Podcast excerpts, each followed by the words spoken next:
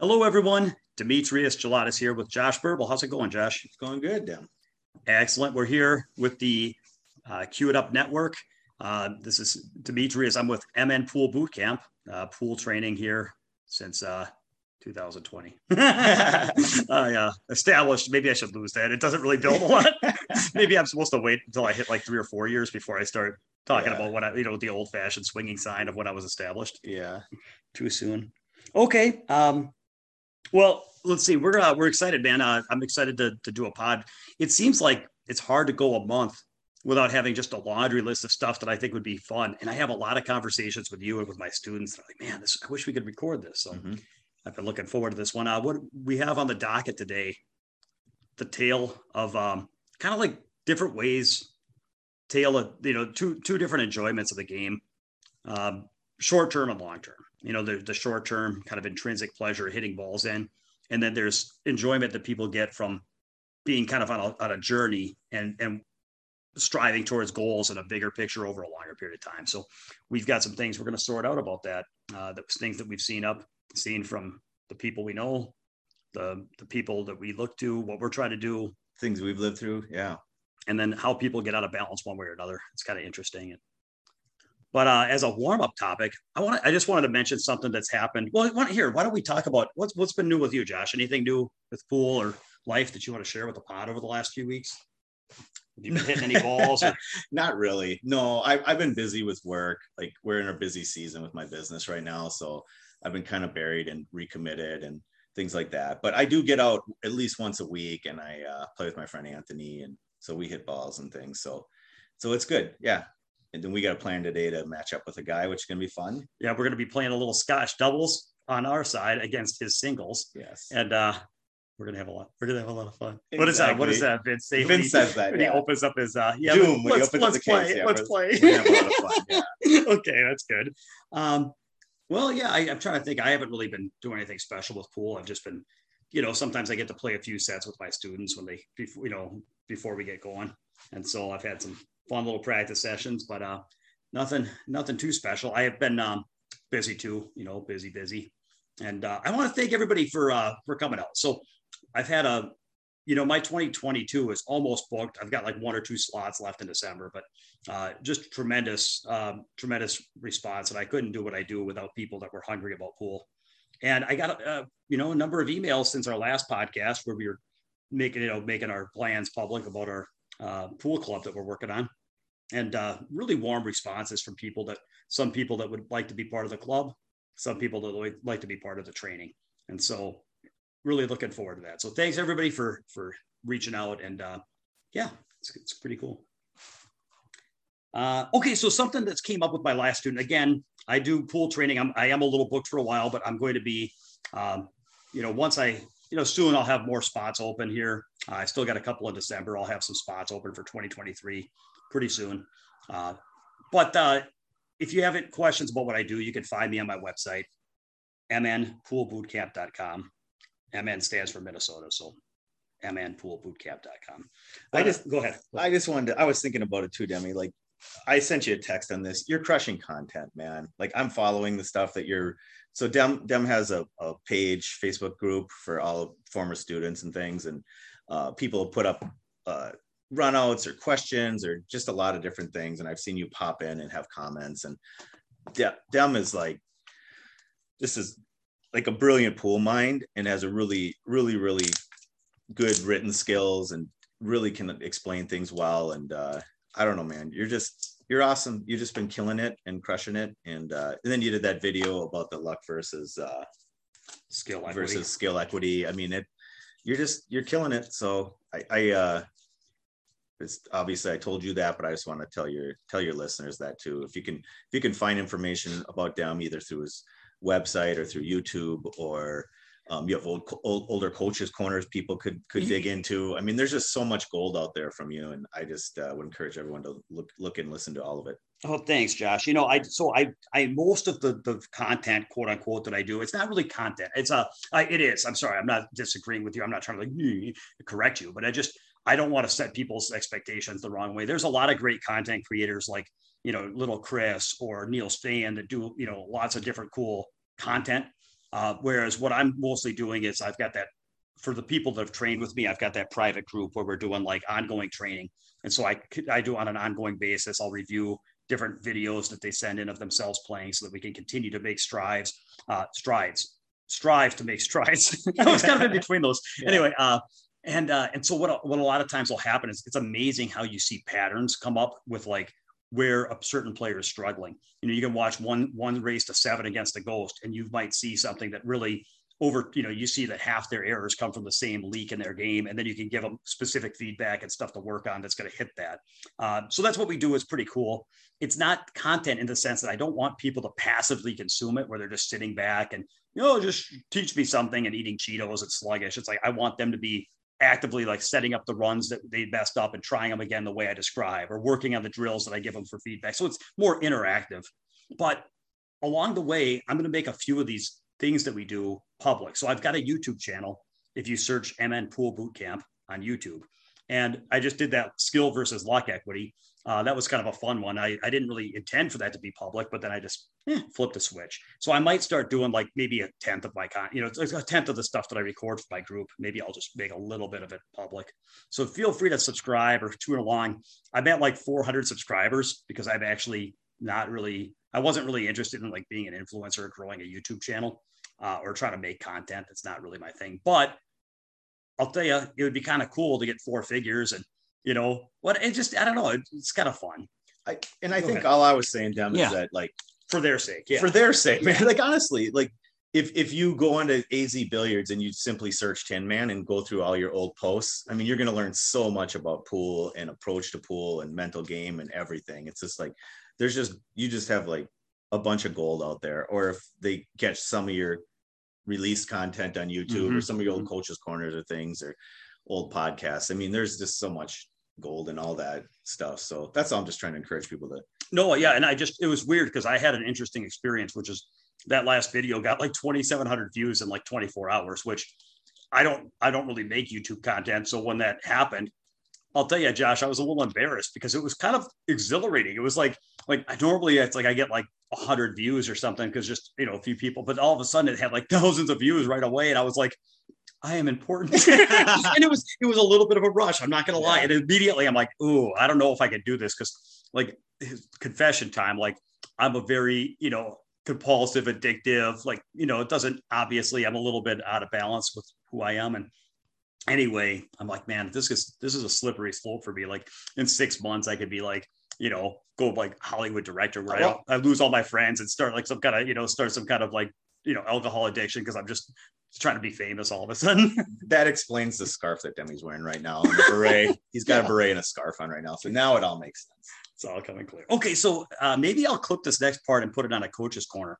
So I have seen something come up where people make the wrong diagnosis for a particular symptom. And that symptom is unwanted spin on the cue ball.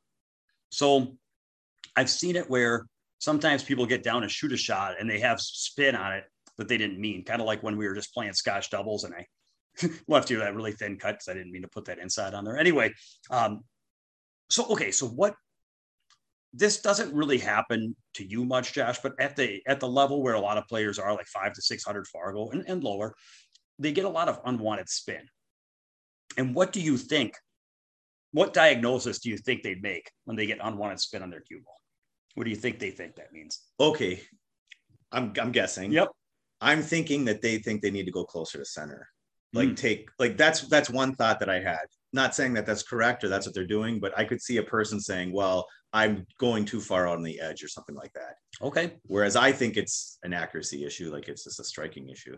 Fair but, enough. But go. What do you? What do you? So most people think that it's a fundamental issue with the way they see center and the way they get on the ball and the way you know so like they think that i'm getting on the ball wrong and i don't see the center of the ball correctly and so so then the, what they think is it's all about sighting stance sighting stroke you know it's all about yeah, sighting that never crossed my mind because okay. i don't i don't uh you, okay tell them what your thoughts are about sighting and stance and stroke yeah hit in the hole like basically like i just i just I've never been a fundamentals or like a, a sighting or uh, aim systems or anything like that. I've just always like when I was a kid, I asked a guy, how do I pocket the balls better? And he froze the cue ball on top of another ball and said, shoot that a thousand times. Wow. And it's like, so that's what I did. Like he was a better player than me. So I did that. And it Wow. just helped me to hit the ball straighter and and and just kind of really have to stay still, right? If you're frozen on top of a ball and you're and you're shooting a long shot.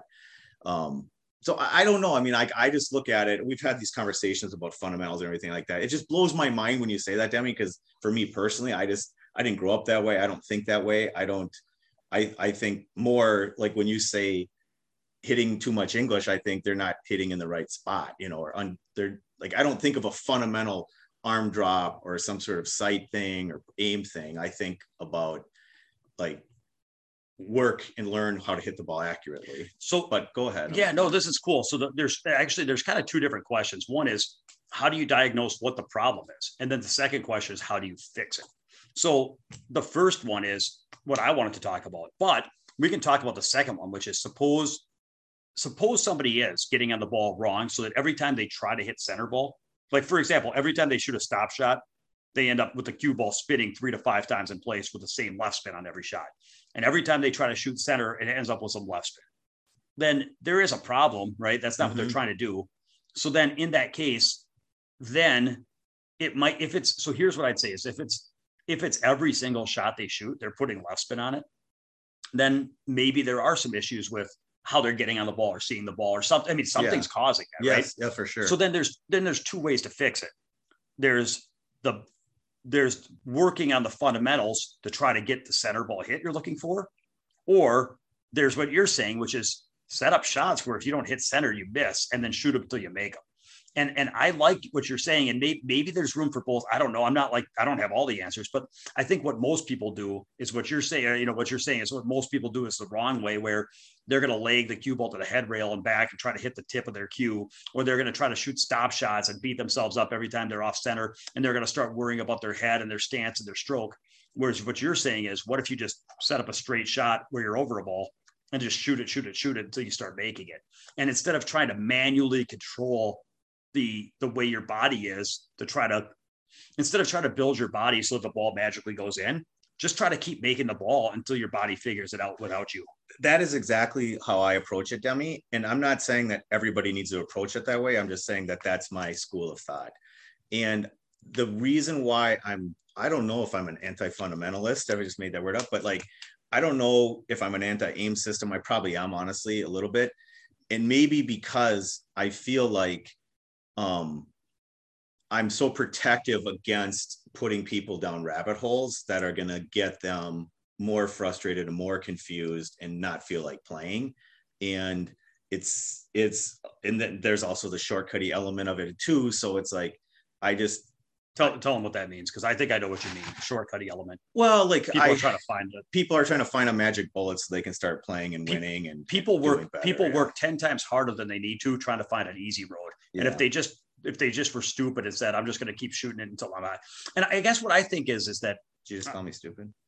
No, I'm just kidding. i think so I, I i was hoping i didn't think you'd pick up on that I'm not smart enough to pick up on okay. okay there's levels to this anyway Yeah, uh, exactly.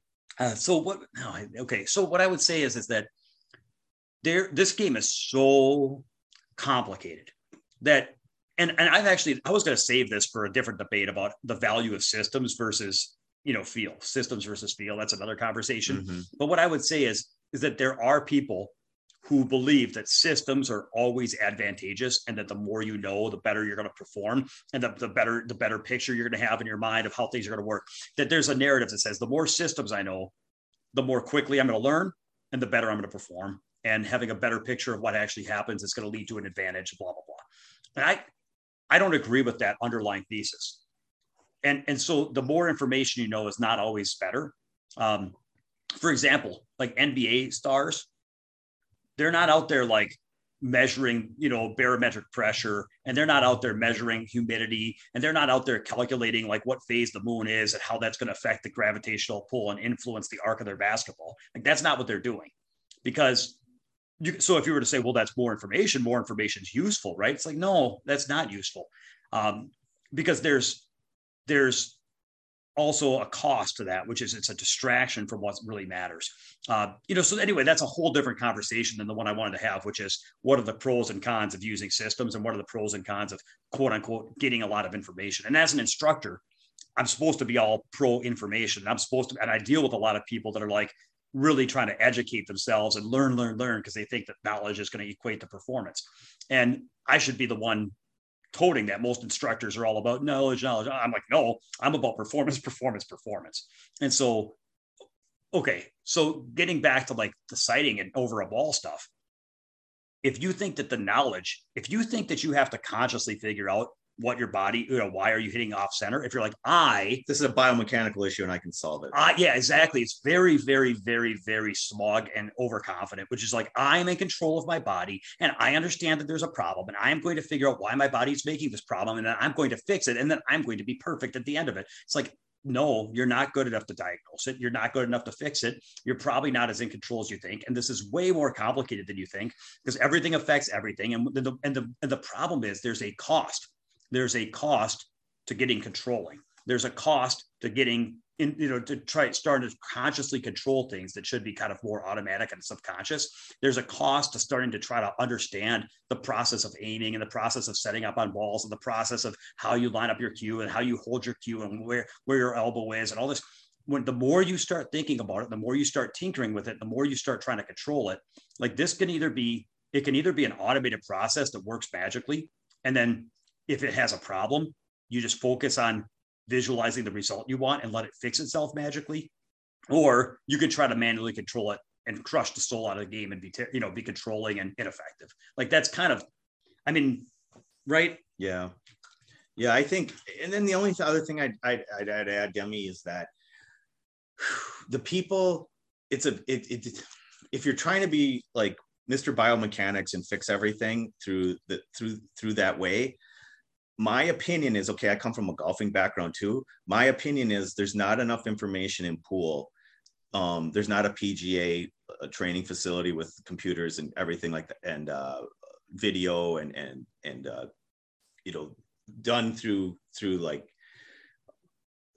there's not like a heavy duty research element to pool. There are guys that are out there selling things and and trying to get people to buy their systems or their packages of training let's say. And i just i'm i'm very cautious because there's there's not there's not enough research and science and information behind it. Whereas if you were saying i'm going to go play golf and i'm going to work with a pga instructor and they're going to bring out a camera and they're going to work on my swing well there's hundreds of millions if not billions of dollars of research behind that. And so i can get more on board with that.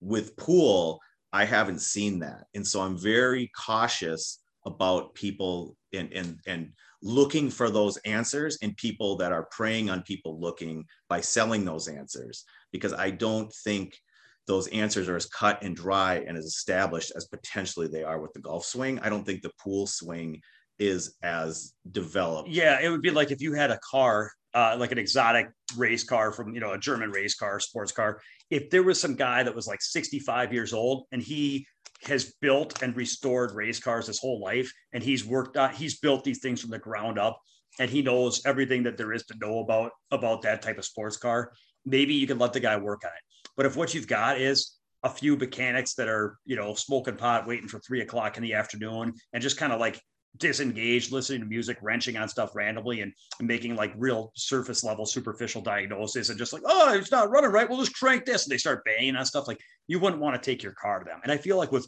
golf, it's like very, very, very, very refined, where they have the whole picture. I mean, some of these leading, you know, maybe there's enough information out there to where there's they enough, can make a complete diagnosis. Yeah. Yeah. Whereas in pool, you've got a bunch of guys kind of running around like you know, with like one little tidbit, like you should stand this way, or you should make sure you have clearance here, or you should make sure that your eyes like this, or have you tried, you know, stepping into the shot like this? And if you're just out there, you know, trying to figure it out, it's it's just going to probably make things worse.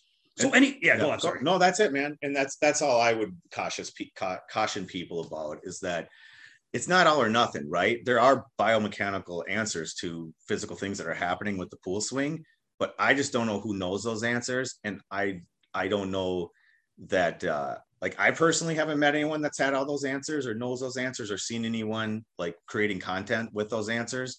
And so, how can it be that there's this like zombie army of people that think that they're gonna find those answers and then they're gonna play perfect, you know, or play increase their game so much? Yeah, yeah, and I, I think that it's not all or nothing. But what I would say is, is that if okay, let's let's look at two extreme examples of somebody trying to fix a flaw in their game that they know is a flaw. So let's just say every time they shoot a stop shot, they've got it spinning with left spin.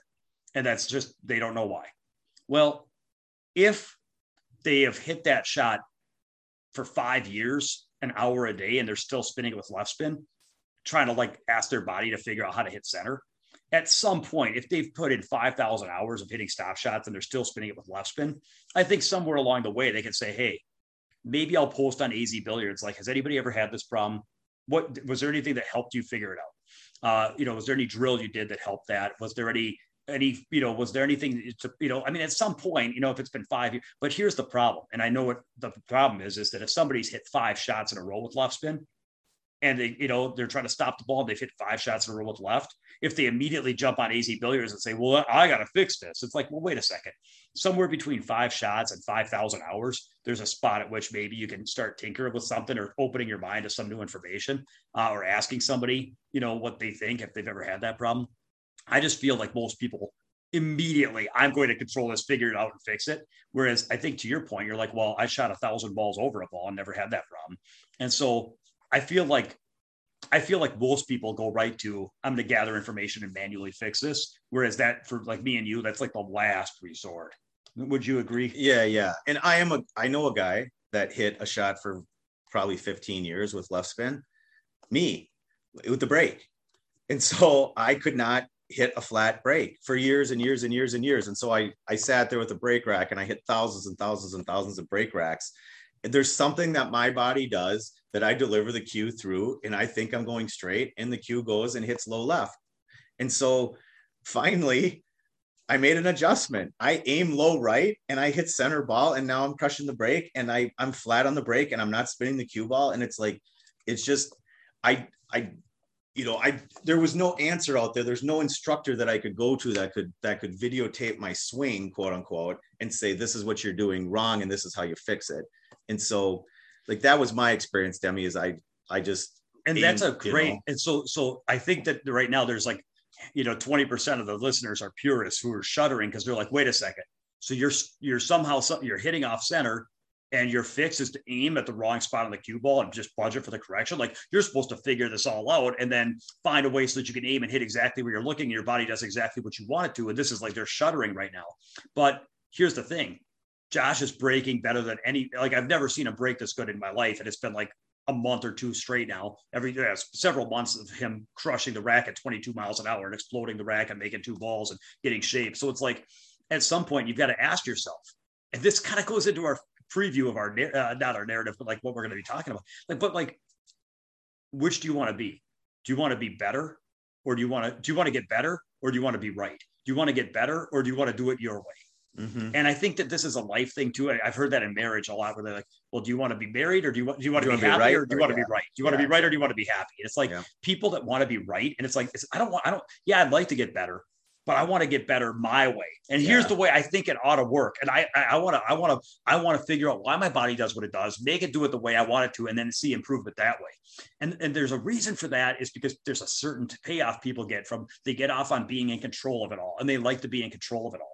And it takes a certain amount of surrender and humility to say, I don't know why this is happening, and I don't know that I can fix it, and I don't know that I'm smart enough and capable and competent enough to like gather information and troubleshoot and come out the other side perfect because I'm so smart. Like I don't know that that's the case. So let's just be humble and say, I'm not that smart. I'm not that good. So let me just try to do it the stupid way and just hit balls until my body figures it out because I'm not smart enough to. Yeah. And I, that's kind of the way I approach it. And then, with, and then it with, works. And then yeah. it works. It works for me. It has worked for me. And when I was a golfer, I took professional lessons and and I had some bad lessons and I would go to the lesson I'd be like nah doesn't make sense doesn't fit with me. And then I found one or two really good instructors and I just shoved my chips in with them and they gave me drills to do every week and my handicap would just it just raced down because once I had like the correct things to work on the correct drills because because golf is really a mechanical, you know, the swing is a very mechanical thing. I mean, Jim Furyk is, is probably the the one off guy that has a real loopy, weird swing, and there are some guys that don't have as perfect as swings, but in general, the golf swing is pretty pretty established. Um, so so, anyways, yeah, I don't. I'm just trying to say like. I'm not against instruction. I'm not against mechanics. I'm not against fundamentals, quote unquote. I just I'm real cautious with it, and then ultimately you know, I, I talk about golf and Ben Hogan dig it out of the dirt. Like that's kind of my mindset. And I just, that's, that's more where I lean because I see people that are looking for these quick answers and I see people selling them, trying to sell them quick answers. And that just frustrates me. And that just makes me, you know, it makes me not upset, but like, yeah, yeah. So, so to kind of conclude, uh, what, what we're saying is instead of trying to manually figure it out and fix it all, be aware of it. And then instead of trying to be in control and fix it, figure out there are sometimes there's certain things you can work on in terms of drills or certain shots that force you to you know they I, I, I say this a lot necessity is the mother of invention. So josh mentioned shooting over balls so you know shooting over ball shots for you know just putting an hour shooting over ball shots until you figure out how to make the ball go in and then letting your body figure it out instead of trying to make it figure it out the way you want to figure it out. And um and that and that there's a balance between gathering information and trying to you know make manual adjustments versus making intuitive kind of you know feely adjustments and letting your body make the adjustments. And most people are way way way out of balance on trying to manually control everything. And pool is a game uh, that trying to manually control your your body is just not effective. And this goes right back to inner game of tennis self one self two. Self one's the controller self two's the doer self one's the teller.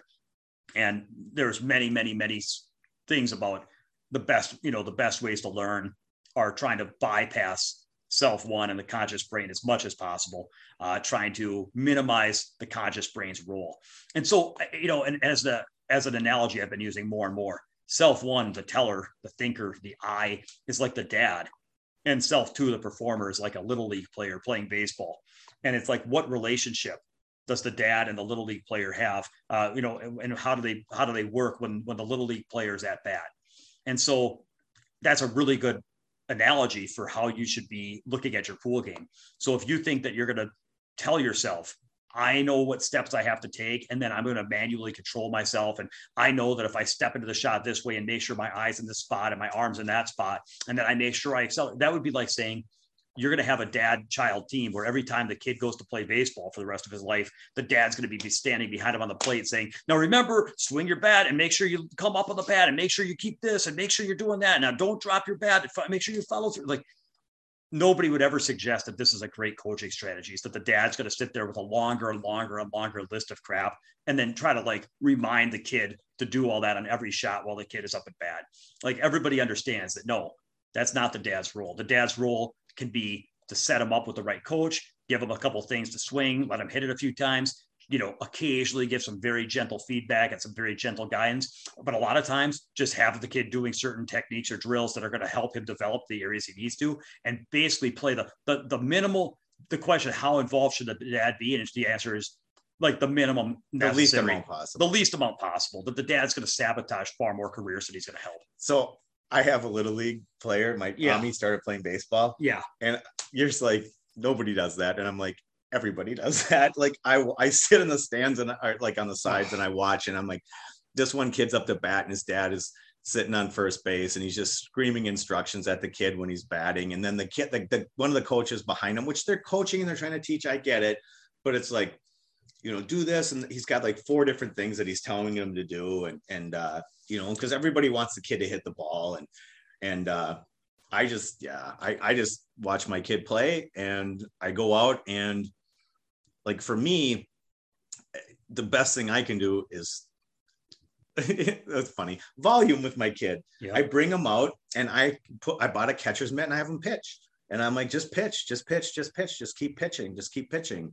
And there's little tricks I'll do. I'll set up garbage cans. So like there, there's a small zone that he needs to hit, or I'll, uh, you know, give him a pointer once in a while, like, hey, you need to throw to the glove, that kind of a thing, once in a while. But it's very, very sparing, Demi. It's like hardly at all. It's mostly just get out there and do it. Let's have fun. Let's play, and you'll figure it out. Let your body figure out how to make this thing happen. So yeah, and and and the problem is, is that too many parents are living through their kids' accomplishments and their kids' press, you know, the prestige as a parent. So you've got the ego of the parent that's feeding on the the the you know society's ratings of their kids, uh, and and and so then they're they identify with it, they're controlling about it, and the same thing happens with pool, where people are getting off on I am so smart and I am on this journey. And, and this ties in a little bit with narratives that we've talked about in the past, but it's also going to tie in a little bit with what we're talking about today, which is too many people are playing a game where it's like, look at how smart I am. Look at how cunning I am as far as my strategy of improvement. Look at how in control I am. And I've got these plans about how I'm going to develop myself into greatness. And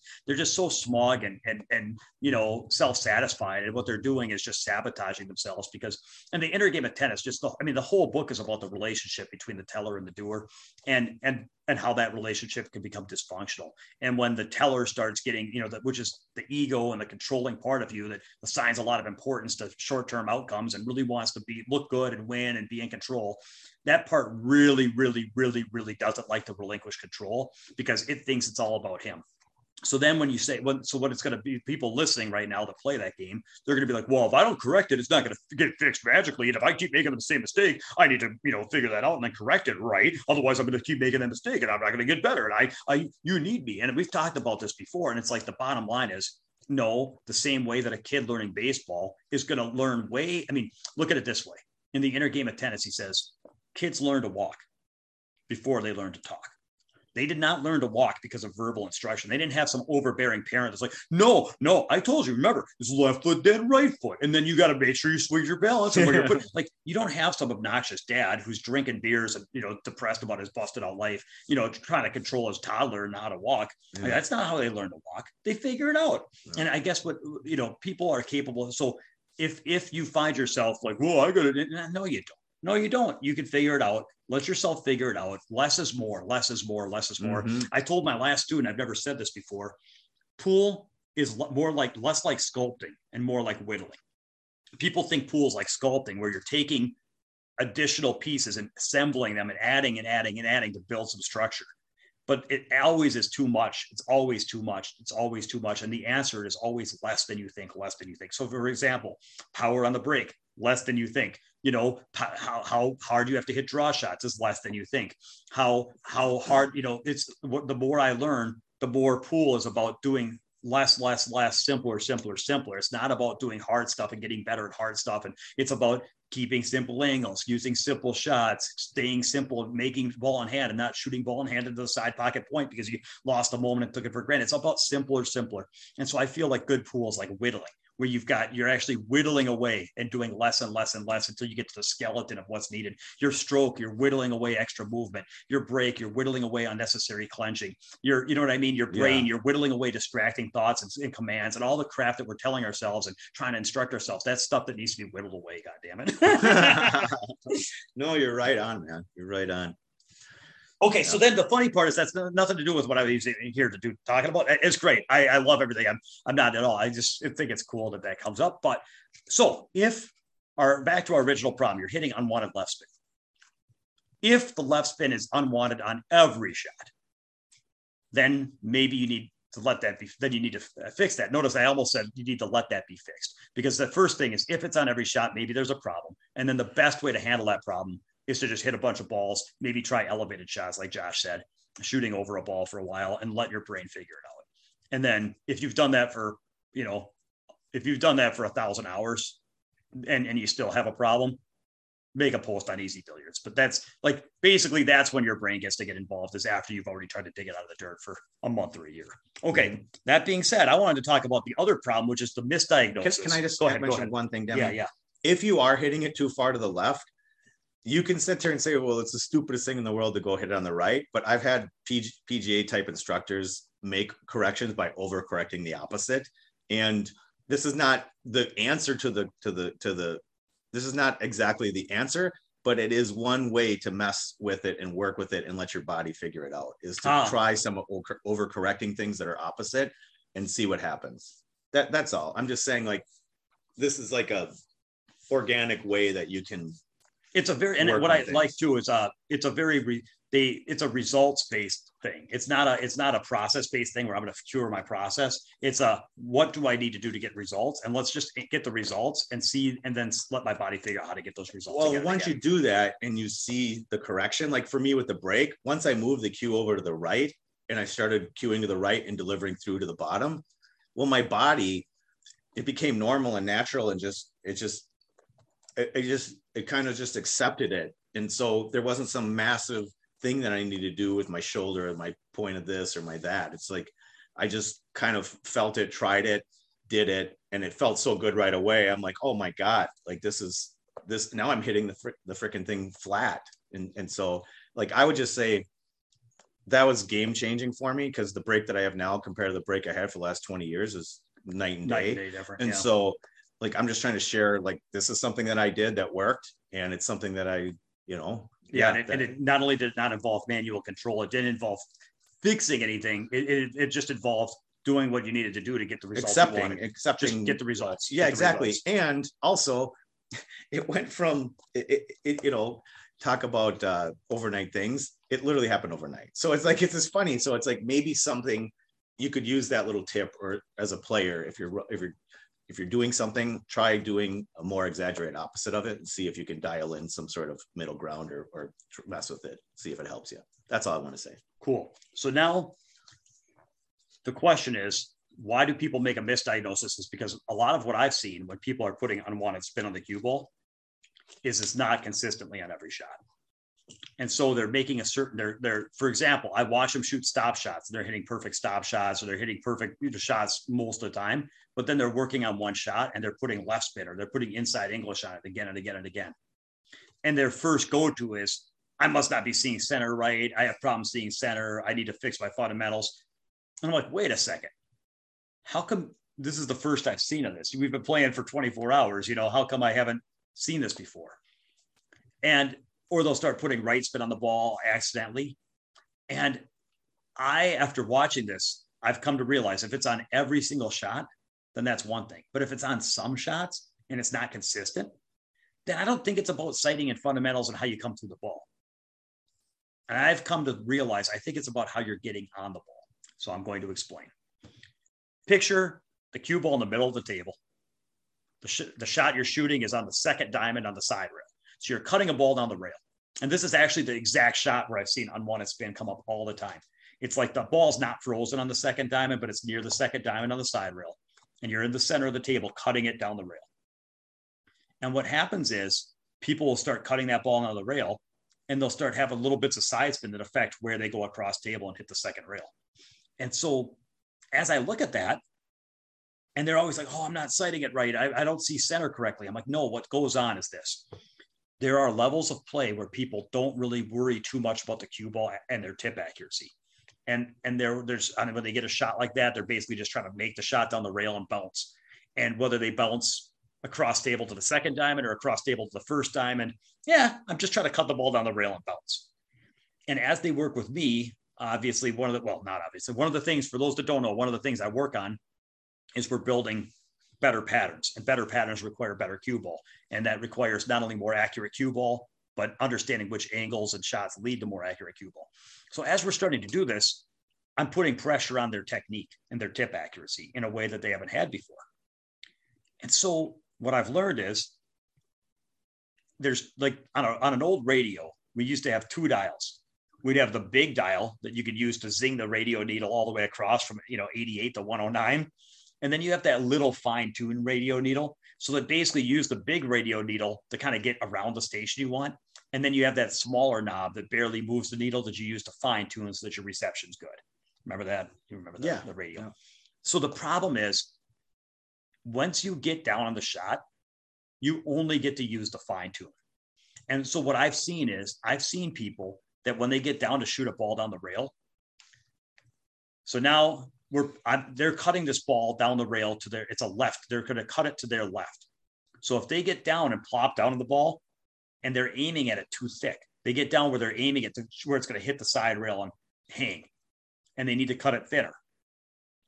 Well if they get down and they're around center but they're aiming it too thick well now they need to swivel their aim to the right. And as they swivel their aim to try to cut it thinner and thinner they're hitting the cue ball right of center. And then they make the shot, but then they have right spin on it. they go a diamond higher across table than they meant to. And they're like, oh, I didn't mean to put that on. And, and I've seen it the other way where people are aiming too thin and then they swivel in and they put inside on it. And so basically, when people, you know, when people start, their target is making the ball go in the pocket. And as they get better, their target starts becoming hitting their cue ball to certain spots on the table. Well, as they're developing tip accuracy, what I've seen is they're not careful about how they get on the shot. They're just kind of plopping down on the shot and then making these big adjustments. Mm. And when they make big adjustments, they might make the shot, but they're not going to have the tip accuracy that they need.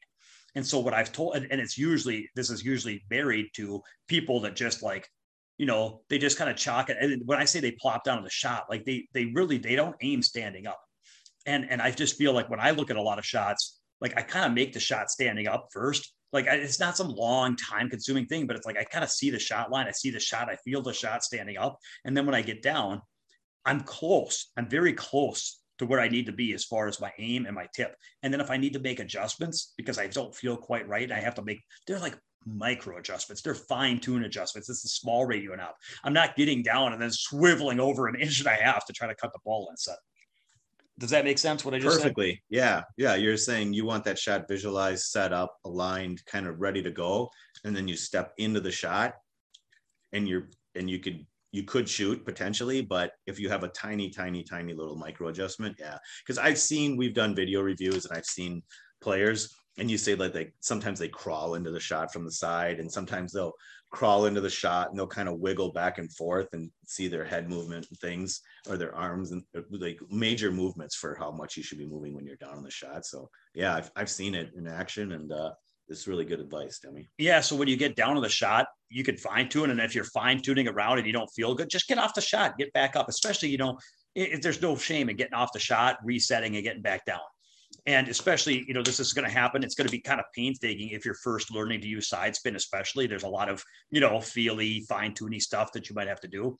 Um, but uh, you know you got to be able to get off the ball if you don't if you're if you find yourself making more than a small adjustment there's also a fun challenge you can try if this is a chronic problem of yours is um it's the no practice strokes where you know and this is really good too for people that are too manually controlling yeah it's and I, have been i've been down this road before so i know but i like uh there's a practice drill i like where you just run a table, whatever, any ball, any pocket, just or whatever you want to do, just shoot some pool. But what you do is you don't get to use practice strokes and you don't get to adjust. So you basically see the shot standing up, you drop down on the cue ball and you swing your arm. You drop down on the cue ball and you swing your arm. You just use no adjustments. And if you want, if you, you know, maybe practice a shot that's giving you problems, just set up that shot and just practice getting down and swinging your arm because then it's going to force you to do more work standing up and less work down. Yeah. And uh, that's something that uh, I've you know, again, to your point, it's, it's it's the it's the right direction that you like to go, which is instead of I'm going to do more and more and more stuff while I'm down on the shot. It's like no, we're going to work harder. We're, we're gonna uh, uh, we're gonna just focus on uh, doing a uh, performing a drill or performing a, t- a practice technique of dropping down and shooting that will force you to figure out how to get on the ball to where you don't need to do all that crap. Yeah, yeah. Because if you know that you have to get down and fire, you're gonna you're gonna really do all your pre-shot stuff and your visualization and your your it puts pressure on that front end yeah. front yeah. end of the shot. Yeah. So again, unwanted spin. If it's every shot, it might be you're something that's needs to be fixed. But the best way to fix that is to, to let your body figure it out or overcorrect. And then if it's once in a while and it's inconsistent, it probably has more to do with not being careful enough about how you drop on the ball and making too big of an adjustment. So when you find yourself adjusting too much, just get off the ball and try uh, work a little harder standing up. And if you want to try to anchor that technique, you could once in a while try the no practice stroke thing, and and that'll help develop the front end of your shot routine. All right. Well, that was our warm up. That was our warm up topic. So now, what was on my mind, and we've been kind of talking about it from different angles was, you know, the that there's a couple different ways that people derive joy from pool. And I'm going to try to sum them up by saying one is is more of a here and now intrinsic, you know, like I there's a kind of, you know, and, and it's interesting, you know, but when okay, when you when you get down, you want to try to pocket a ball and get your cue ball somewhere, and you get down and you try hard and it goes in and you get where you want to be, there's a certain pleasure that you come from snapping a ball in the pocket and having it work the way you want it to. Yep. And then there's also a pleasure that people can get from from kind of a longer term you know, uh, I want to achieve certain goals. I want to win a certain tournament. I want to beat a certain player. I want to achieve a certain Fargo rate. And you develop your skills and you try to achieve some longer term objective that is rewarding as well. Yeah. So you've kind of got like a here and now and, you know, more intrinsic thing. And then you've got kind of a more uh, climb a hierarchy, you know, accomplishment. It's, it's, it's more of a um, success, you know, uh, pocketing, you know, pocket one ball enjoyment versus achieving a long-term goal enjoyment and that they're two different things. What any anything you can do to add to make those easier to did I explain that okay? No, you that's right on. Yep. I think that's that's spot on, Dem. Okay. And what's interesting is, you know, I feel that there are, you know, we've talked about narratives in the past, and I think that there are some things that people can do. They it, there, it has to be set up the right way for pool to work at the granular level, which is pocketing balls, getting position, staying, you know, staying focused, staying hungry, being, you know, not choking, being prepared to do the work in front of you. Uh, there's a certain number of things. There's a lot of pieces in place to play good pool, and most of those pieces require like kind of a fun, like at the at the. No, I don't want to say fundamental level because I don't mean physically fundamental, but that there has to be these underlying narratives and purposes and you know goals and, and things they have to be set up right and if they're set up wrong it can either lead to poor results short term poor results long term or a miserable road and a miserable journey mm-hmm. and so mm-hmm. i wanted to talk about like what what you know what are some of the mistakes we see setting that up and uh and things like that yeah so i guess i'll start with the the first part which is like why is it fun to even hit a ball in the pocket like what i mean i don't i don't want to get too philosophical maybe it's too late but like what is it about you know the is is there if you take out the ego and the hierarchy and the climbing and what, how good am I and who can I beat? And if you just get down to where you're by yourself in your basement and nobody will ever know because you're not going to tell anybody and nobody cares, but just you get down and you make a good shot that used to give you trouble that you've worked on, and or you just get down and you pocket a couple balls really, really well and you're in the present. Like what is it about that that is joyful or pleasurable? I think it's, I think as humans, we want to progress. We just want to progress. Like we don't want to stay still. We don't want to be stagnant. We want to progress and improve. I think that's part of our human existence is is a desire to do that you know but and i think that ties more to the growth the goals and all that but what about just what about just the getting down well, and oh, shooting a stop i was thinking shot? because Mm. The, okay, I'm sorry. No the problem. reason why I'm saying that is because I used to not be able to do that, and now I can do that. And so that pro- ah. that that that just continues to repeat itself.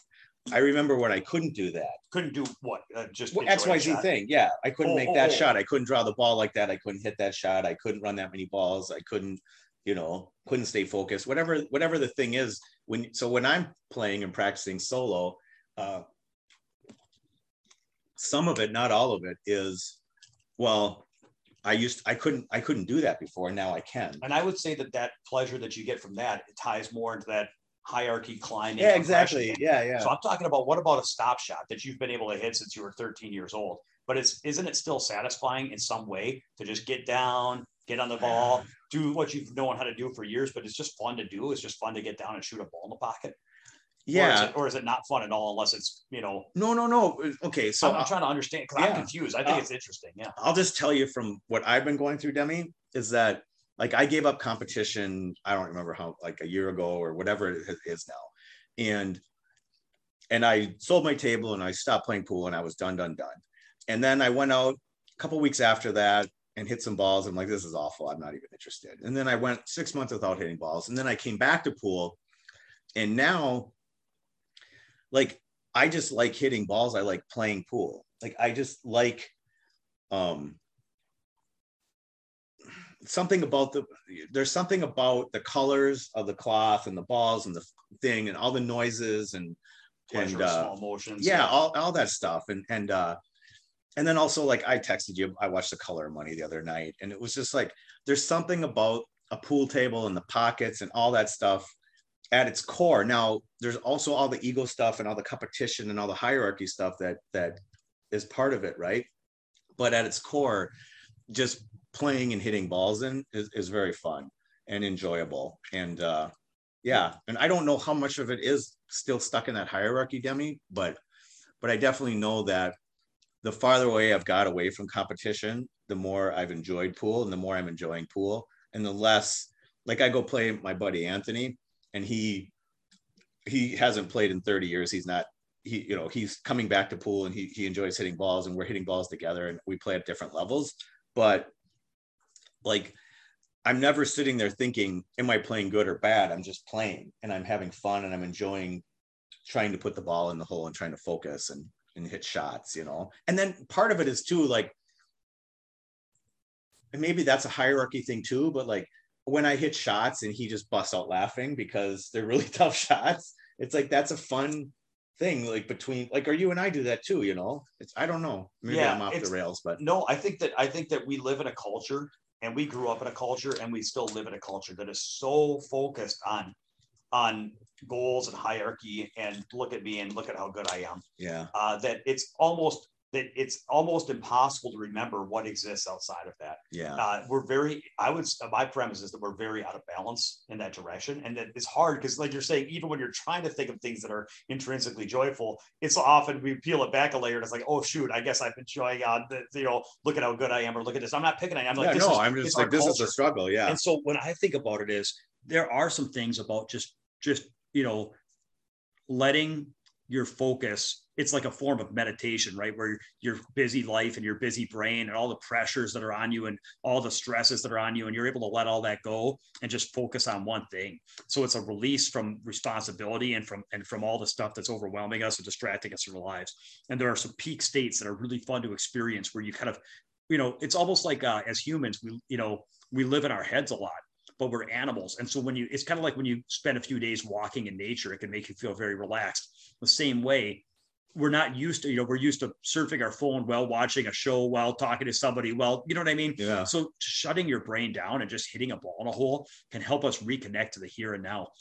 And without getting like spiritual about it, I mean, there's a lot to be said about being present and, and enjoying the moment.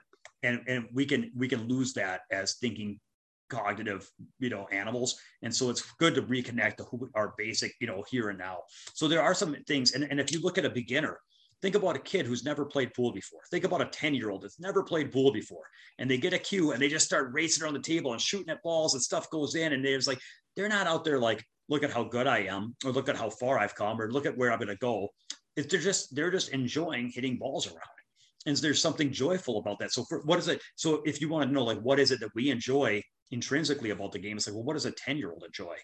And you know, they they found the game fun the first time they ever played it. You know, they were up there shooting at balls, and sometimes they'd miss, and oh, and sometimes they they'd mean to knock the ball in there, and wow, they bounced it off the wall and it went in, and it's like this big exciting thing, and it's it's it's really it's not an exciting thing. Like, look at how good I am. Although they maybe they could do that on their second shot, they could already feed into that. But I think a lot of it is just like it worked. You know what I mean? It's that was fun. You know, it was fun to try.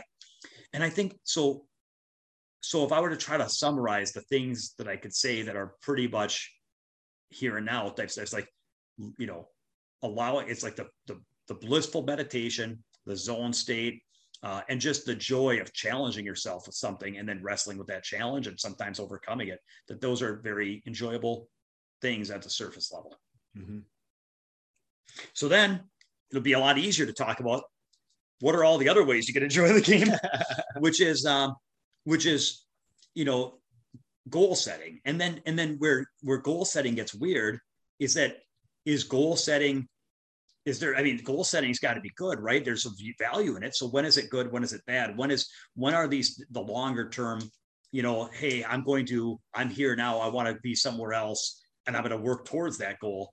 What when is that useful? What are the useful things it does and how does it provide healthy enjoyment of achievement and confidence and and and and whatever versus when does it become unhealthy and when does it start sapping joy and when does it start sabotaging growth and performance that's kind of what i've been thinking about yeah so what are the good things oh, so long-term goals you know you already mentioned this you said that people kind of innately want to progress and want to develop. And I agree.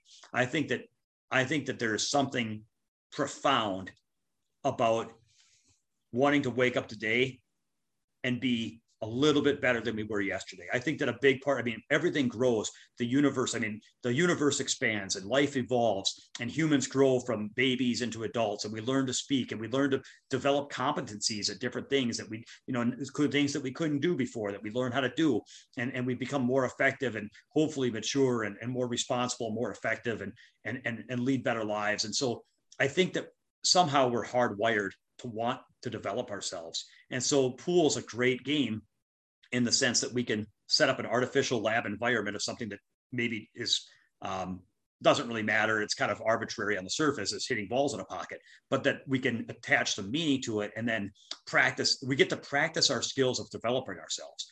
And not only do we get to develop ourselves at this pool game and enjoy that process, but a lot of what we learn about developing in a pool game, we've learned how to develop ourselves to where you know then when you get into work or you try to go you know it teaches you accountability it teaches you hard work it teaches you how to be patient it teaches you how to you know achieve a good mindset all these things mm-hmm. right so it's it's a satisfying to grow in the, in the game and it's and those things are beneficial throughout your life um, so it's I, I, think that there's a lot of positives about and i think that it, it makes sense that we want to grow and have some goals where you know anything you want to add to that or thoughts? No, I think you're right on. I just I think the only thing is is like uh that side of of the coin can just get out of balance for people and then it can make them miserable as it did me you know and so it's it's just it's a really it's a it's a really cool part of of pool it's a really cool part of life to try to get better at stuff and to try to set goals and things but if it uh if it gets too far out of balance, it's uh, it can be it can be difficult and not good. And so, I think the thing is that that you and I talk about a lot with this stuff is trying to keep it in balance. So, what what are the good things that long term goals provide for you? Like, you know, because I I got I got to see it. Um, well, I think it provides you. So if you go out of balance the one way, which is if you don't have goals that are driving you, then you can lack, if you lack purpose and you lack energy, it basically, you don't have enough energy because pool is a lot of adversity and you have to work. We talked about it in our last pod. We have to work really, really, really hard. You have to focus hard. You have to want to put the balls in the pocket. You have to have a lot of, like, I think everybody agrees to be a good competitor, you have to have a tremendous amount of desire. So, where if you don't attach some kind of meaning to your journey, then where does the desire come from? So I'm going to give you an example. I, I had a student that was uh, 75 this week, and he he was a, a competent player and a good guy, and he played a pretty respectable game of pool. But what I noticed was he was missing a lot of random shots, and he was missing a lot of really, really, really routine shots. And so it was not just once in a while, it was almost once a run. So if he was going to run an eight ball rack, where there was like maybe two things that had to be done carefully, like you have to get a good angle on this ball and you have to make a good pivot to get on the key ball. So maybe there was like, if I looked at that run, I would be like, there's six automatic shots and then two that involved, you know, a little bit of care. Mm-hmm. The problem was he would he was capable of missing any of the shots. And not because they were difficult but just you know like how did it actually like like for example ball in hand you know? You just miss ball in hand. Shoot a ball in the side pocket and roll forward six inches while you shoot it into the tip. So it's like well how does that even happen? So i'm sitting here i'm an instructor so it's my job. He's paying me money to help him develop his pool game. And i have to figure out like okay so the, what i'm observing is out of the six shots that are as easy, and I'm talking like that are as routine as rolling ball in hand at the side pocket. Like if you have a student that's like 75% to make ball in hand, and they're missing ball in hand one and four, and then they're missing their next ball in hand shot one and four.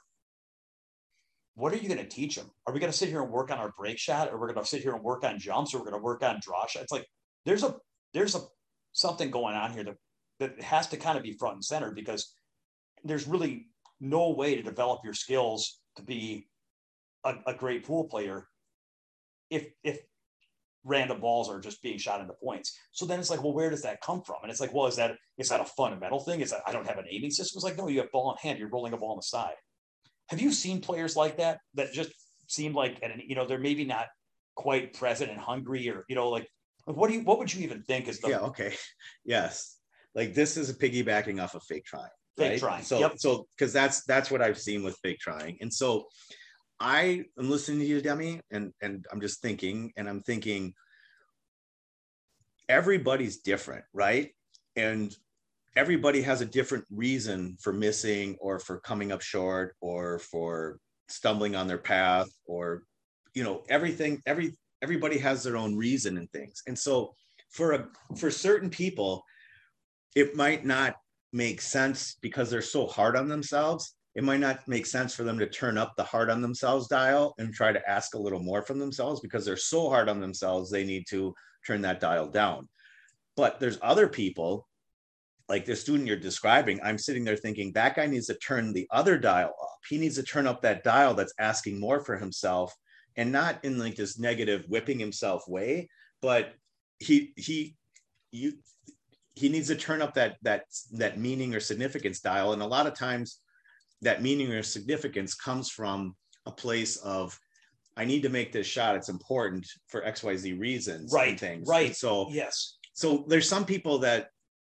they they they got to like I had to turn that dial down. Yeah. He has to turn that dial up. You know. yes. And so this is this is why I'm talking about it is because we're talking about what are the what are the benefits and the dangers of of having you know the long term the long term you know progression goal part of our game. And one thing is it supplies energy. You know the right goals and the right sense of purpose supplies energy. Now he's 75, and one of the challenges that I have a lot of uh, empathy for is that he's like, hey, I'm 75. I don't, you know, deep down, he's wrestling with some powerful challenges, which Yeah. is, I don't know if I can get better at this game. I'm 75. I just don't know physically if how much time I have left and how much my body will let me do. So I have a question. Is he saying? I'm sorry, Demi, let me interrupt. But is he saying I'm 75? I don't have the energy to try or ask more from myself anymore. No, I think he's, it's, I think it was a belief issue where like deep down, deep down, and plus you got to understand. So he's, he's 75.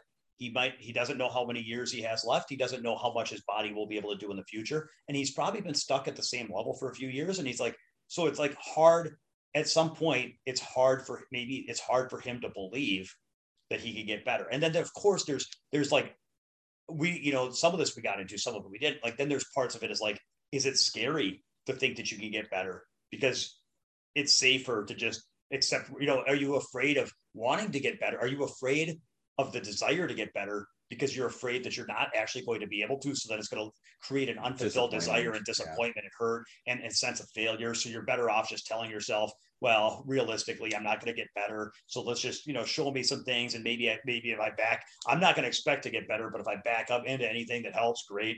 But the problem with that is if you, if you hedge too much against disappointment, that you don't, you're afraid to try and stretch, well, then you shoot balls at the rail because you don't have any, you don't have any, um, you're not asking enough from yourself. And so that he wasn't asking enough from himself. Mhm. And so I looked at it and I'm like, look, and I told him, I said, I'm not 75. So I can't speak to what it means to be 75 and have the challenges with my body and my future that you do. However, I'm not as different as he thinks because I'm 42, turning 43, but I'm also, you know, playing at a much different level. Where for me, I would, I actually think it would be harder for me to get better with my remaining years than it would be for him to get better with his Yeah. remaining years Yeah. because I'm, I play so much stronger that my, for what I have to do to improve is tremendously daunting. And you know this. I mean, Yeah. so it's like it's daunting for me to try to get better. And I'm not exact. I'm not. I'm not exactly 17 anymore. So even though I'm not 75, I'm like I think I can understand what it means to wrestle with these questions of can I get better Yeah. and and is it is it okay for me to try uh, or is that just going to hurt too much? And I think that I think that uh, one thing that I've decided to do is postpone that whole decision and say I don't know if I can get better or not, but I'm going to find out on the table, not in my head. And I'm going to find out. You know what I mean? We're yeah. going to find out. Yeah. And so it's it's like the I've said it before. The opposite of no, uh, the opposite of low expectations isn't high expectations, and the opposite of high expectations isn't low expectations. The opposite of any expectations is no expectations. So I'm not saying I, I expect nothing from myself. And I'm not saying I expect a lot from myself. I'm saying I don't have any expectations of myself other than we're going to find out how far I can get and we're going to try my hardest. Now, so okay, so that was the symptom. My point is though is that um a couple thoughts trying to like organize this a little bit better. When a, when a player and I at one point I kind of motivated him. I said, look, if you're seven, if you're 25 percent to miss any random shot, and he's trying to complete this run out the way I want him to complete this whole run out, and he's shooting the first shot or he's shooting one shot key shot well, but then losing focus and missing a ball. I'm like, hey man, if you're 75 percent on every one of these shots and then 50 50 on the two that are trickier, that's going to take you, and I pull out my calculator, I'm like, that's going to take you 115 tries to run through these balls. Is that good enough for you? Because if you want to do this in less than 115 tries, you're going to have to ask a little bit more on these routine shots. Yeah, you know yeah. what I mean? Like, Yeah, let's just yeah. look at what it's going to take to run these balls out. Like, you need to get it to where it's 75% of those two shots and 95 on the rest, and then you can do it in three tries. Yeah. You know what I mean? Or four tries. Yeah. And you know, so anyway, and something about that may have motive, you know, it's, it's a little motivating to think about. So okay, zooming way out on our main topic, my point is with a lack of purpose and goal comes a lack of energy and drive and you know and a, and, and effort. And with and without some drive and purpose and effort, you can become a guy that just shoots random balls at the rail. And at that point, there's nothing, there's nothing else to talk about. There's no YouTube video to watch.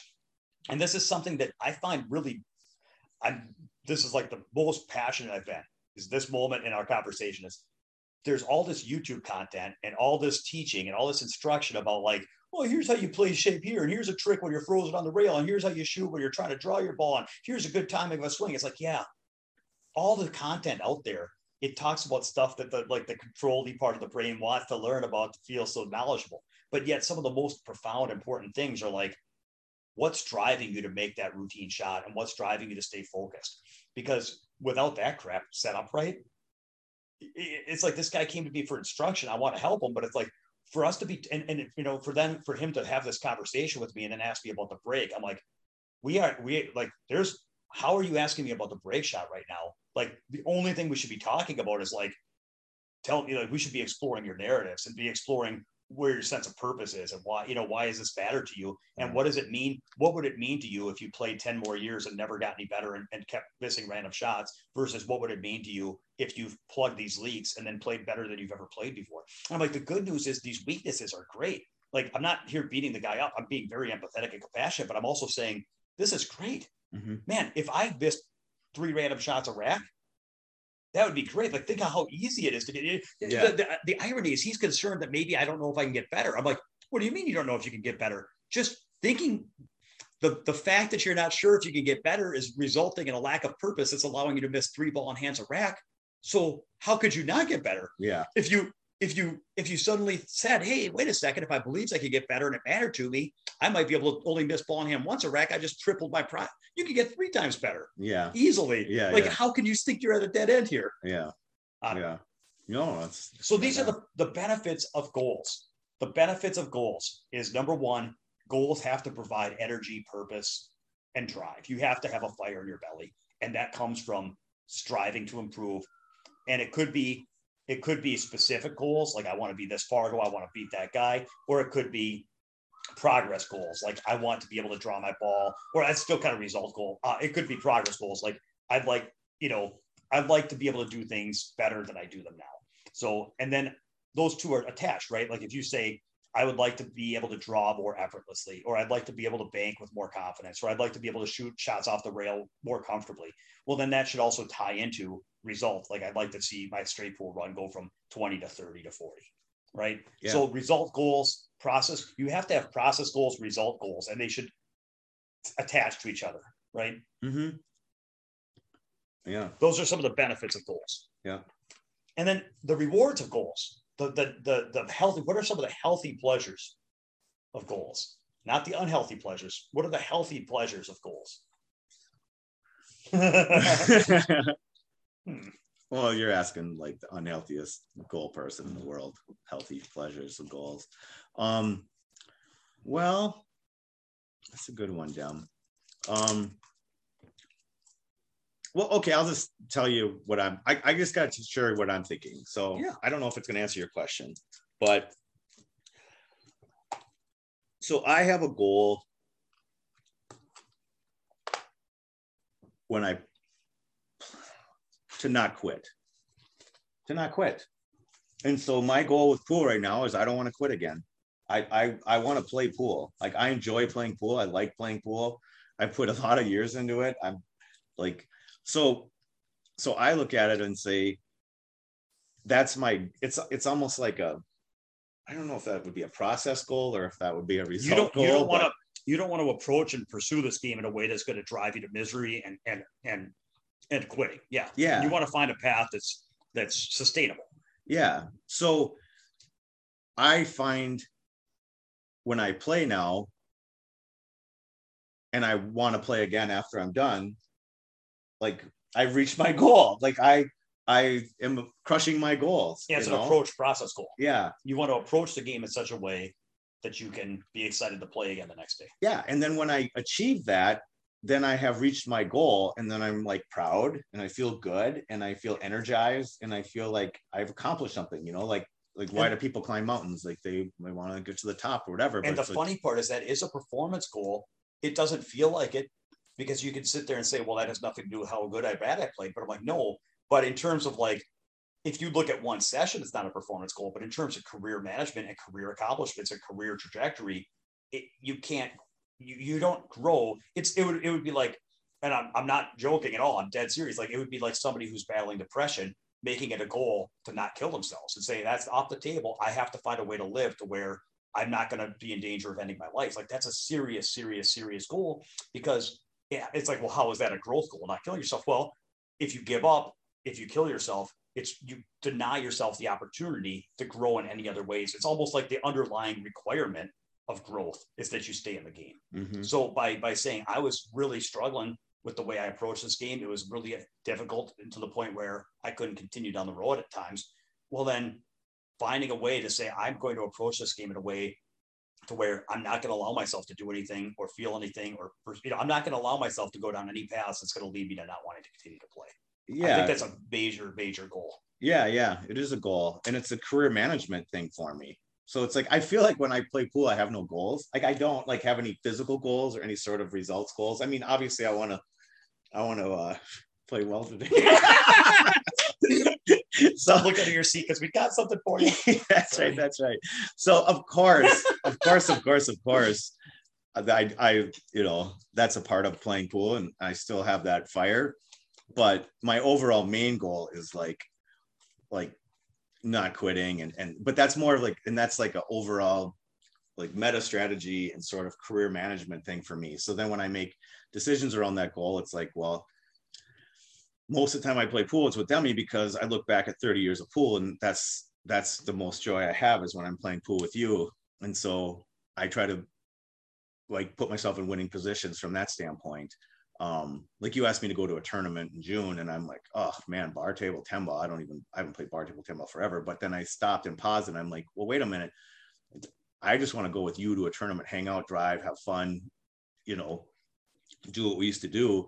So like that's not going to make me want to stop playing pool going out there with you. So this fits sort of my goal, you know, or my uh my overall strategy. So Perfect. And anyways, so yeah. and so my my thought on the best way to explain a healthy use of goals to provide is I thought about this, you know, because I've got some kids and you've got some kids, and maybe I've shared this with you in the past, but I've I've thought about this a lot. I think a, a healthy goal looks like this. Suppose you're walking with your kids in a park and you are, you know, a 100 you know, maybe you're a couple hundred feet away from your car, and you say, race into the car, and everybody starts racing to the car.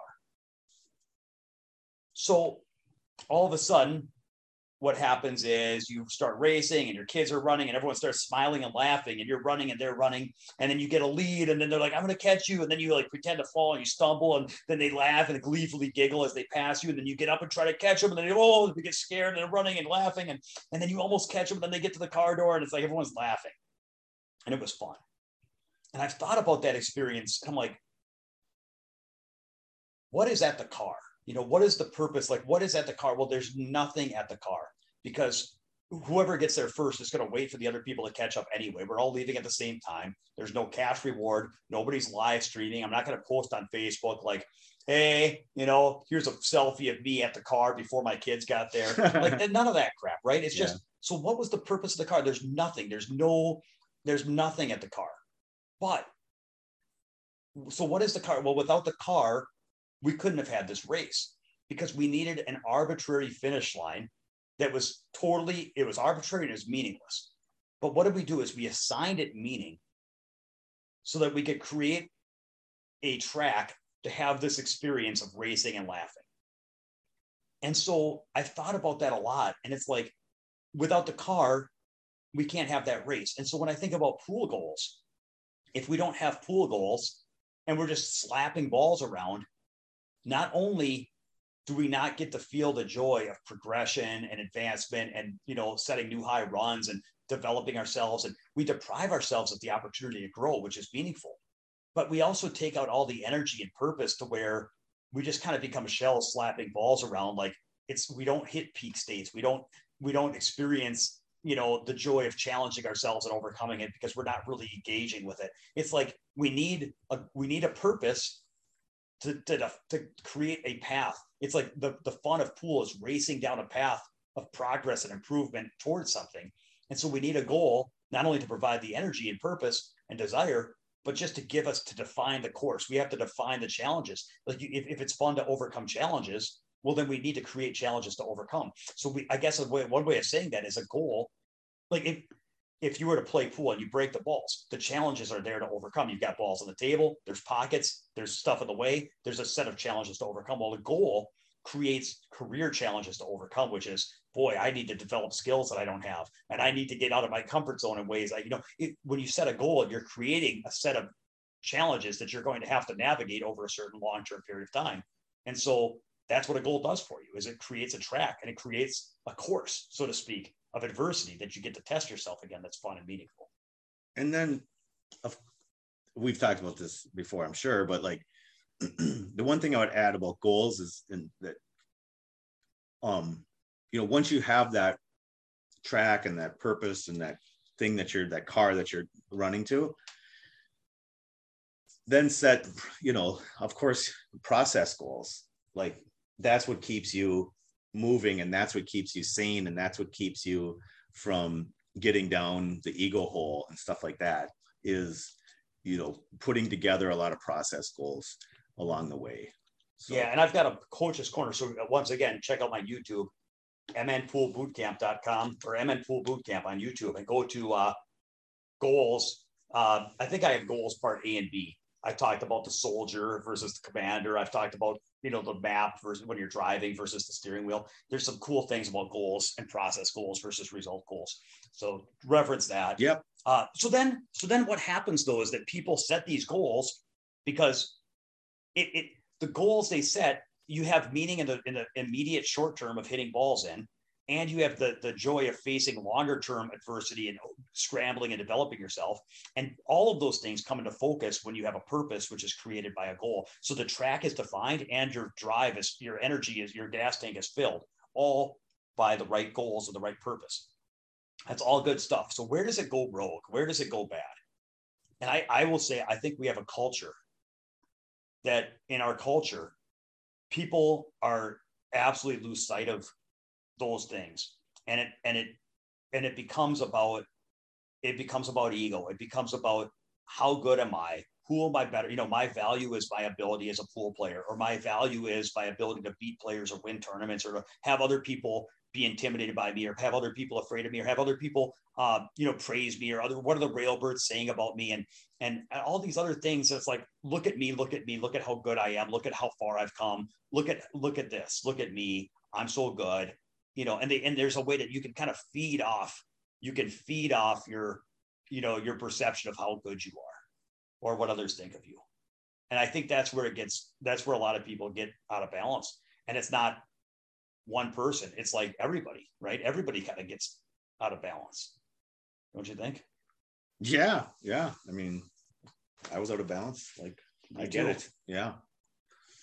And that's why I'm so worried. Like when I posted that YouTube video and I get 2,700 views, all of a sudden I'm like, I am like, you know, I am uh I, am famous. You know, I'm, famous, yeah. I'm on the, you know, it's like, yeah, listen to me. I'm on, I have a podcast. I'm on the radio. Yeah, it's like so, yeah. but it's very easy to get, you know, it's we can easily derive an ego pleasure in our sense of accomplishment.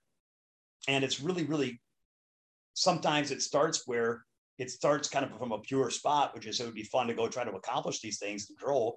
And then when you get it, there's this little ego part where it's like, that was nice. And it's it, it goes from being kind of this wholesome pleasure to kind of like this, you know, kind of secretive feeding on on this something.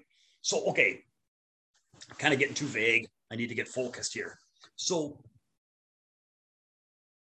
yeah, I mean, it, it seems like a lot of people get lost in that. You know, they're wearing Mosconi Cup jerseys with their last name on them, posting up videos of themselves beating the nine ball ghost. This ties into what we were talking about with social media influence. It's like, listen, I I, I kind of have my premise is this. Most people are kind of broken and suffering. You know, it's the human condition. We're all lonely. We are all insignificant because the universe is really, really big and we're kind of almost meaningless pieces of it.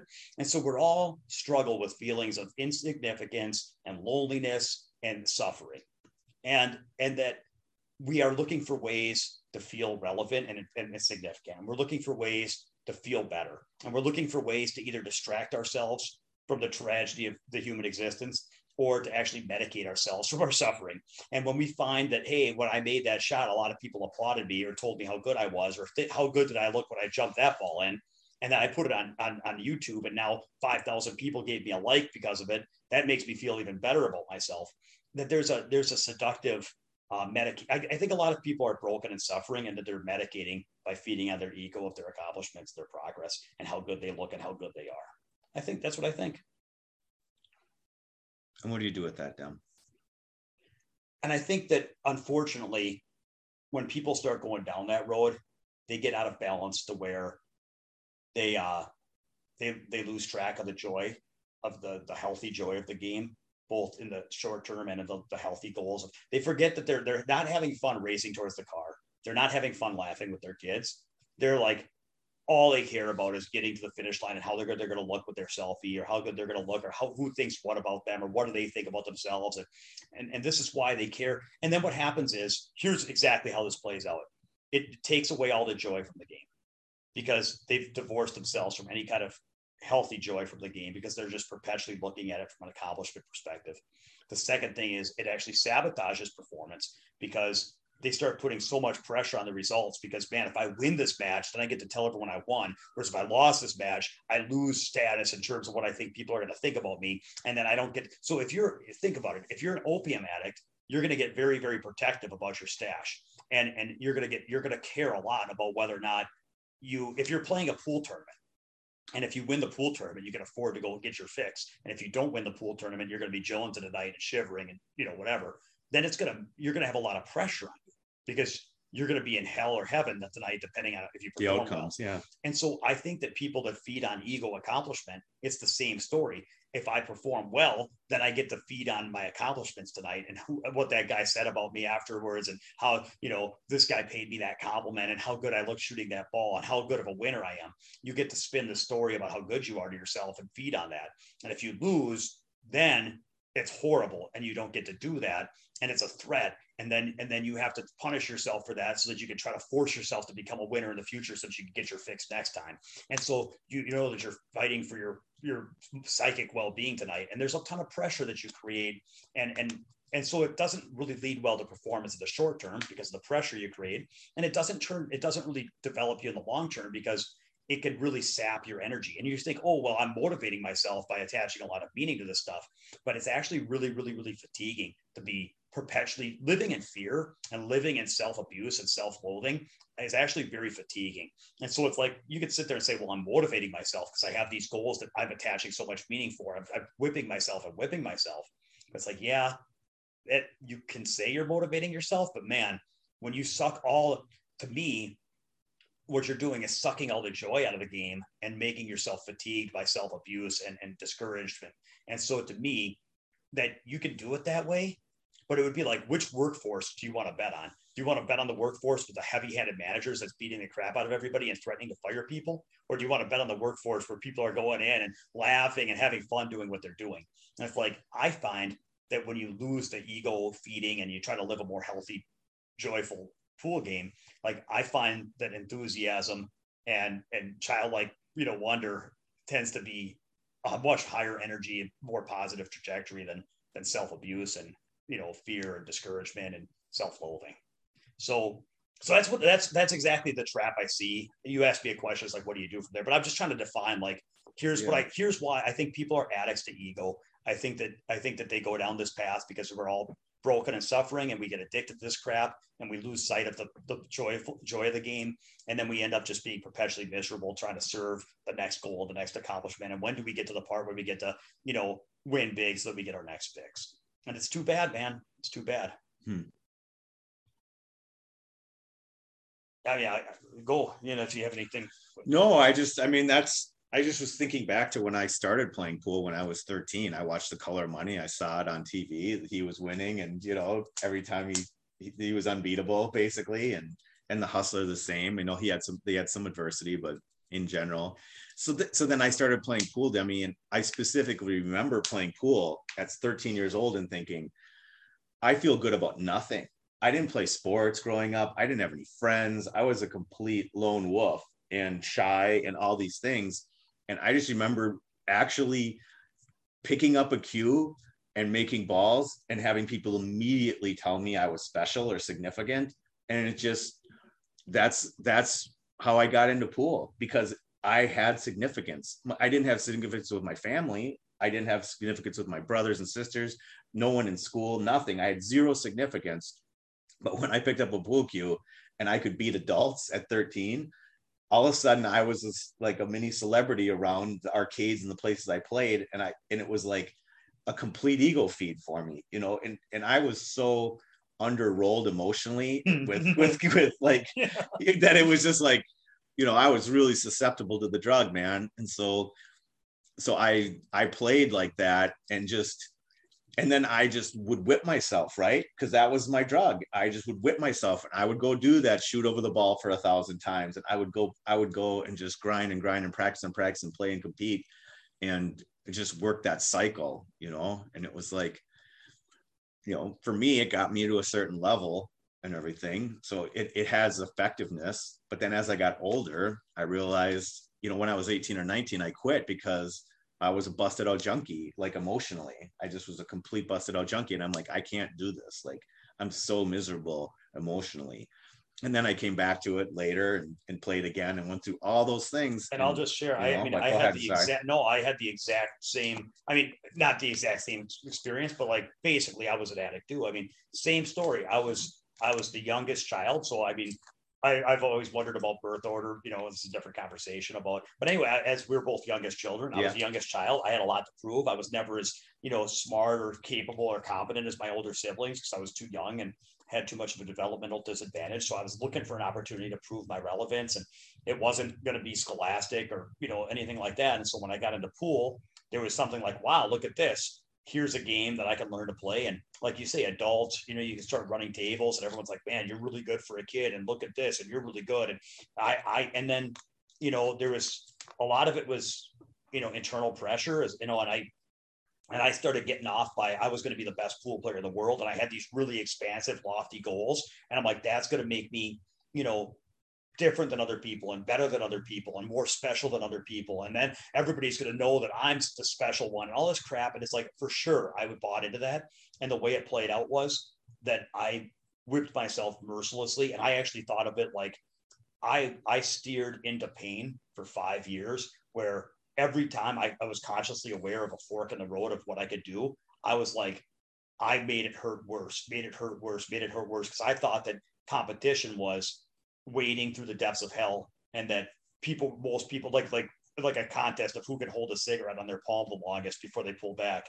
And that the way you're going to be better than everyone else was by going through more suffering than everybody else. So i was going to steer into the pain and say bring it on make it worse make it worse make it worse because i felt like i was burning away my competition until i was the only person left because nobody wanted as much as nobody was going to suffer the amount i was going to suffer because nobody wanted it like i was going to want it.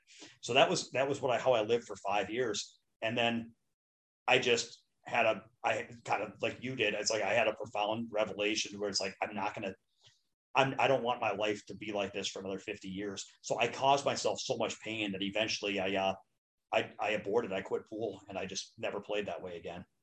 And then when I, when I stumbled back into pool years later, two big things changed.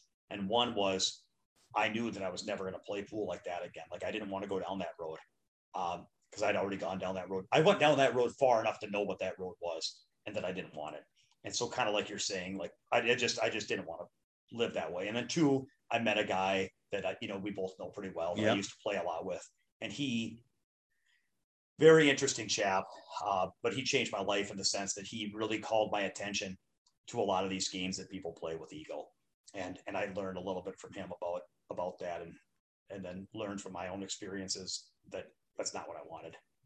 So, so it's I feel very hypocritical, and I'm sure we're both a little hypocritical. Like now we don't. We, I'm sure we're both feeling conflicted talking about it because it's like, how did I didn't like like if I understand the value of ego sobriety to any extent, it's because I was such a raging like I, I destroyed my life in rock bottom. You know what I mean? Yeah, like, I have multiple times myself, yeah. like more than once. I've I've egoed myself to rock bottom multiple times. So and I think the reason why we're sharing this Demi is because because we just like we can own that we've been through that and we can say this is why we're talking about these subjects because we've gone through it ourselves and we're just kind of trying to help people to realize like trying to i think what i would hope that we're trying to help people is to try to become you know look at self-awareness and just say okay what are my motivations? Why am i doing this? And what what what are the reasons behind it? And what what are some things that i can do if, if i'm getting down those paths and and all that?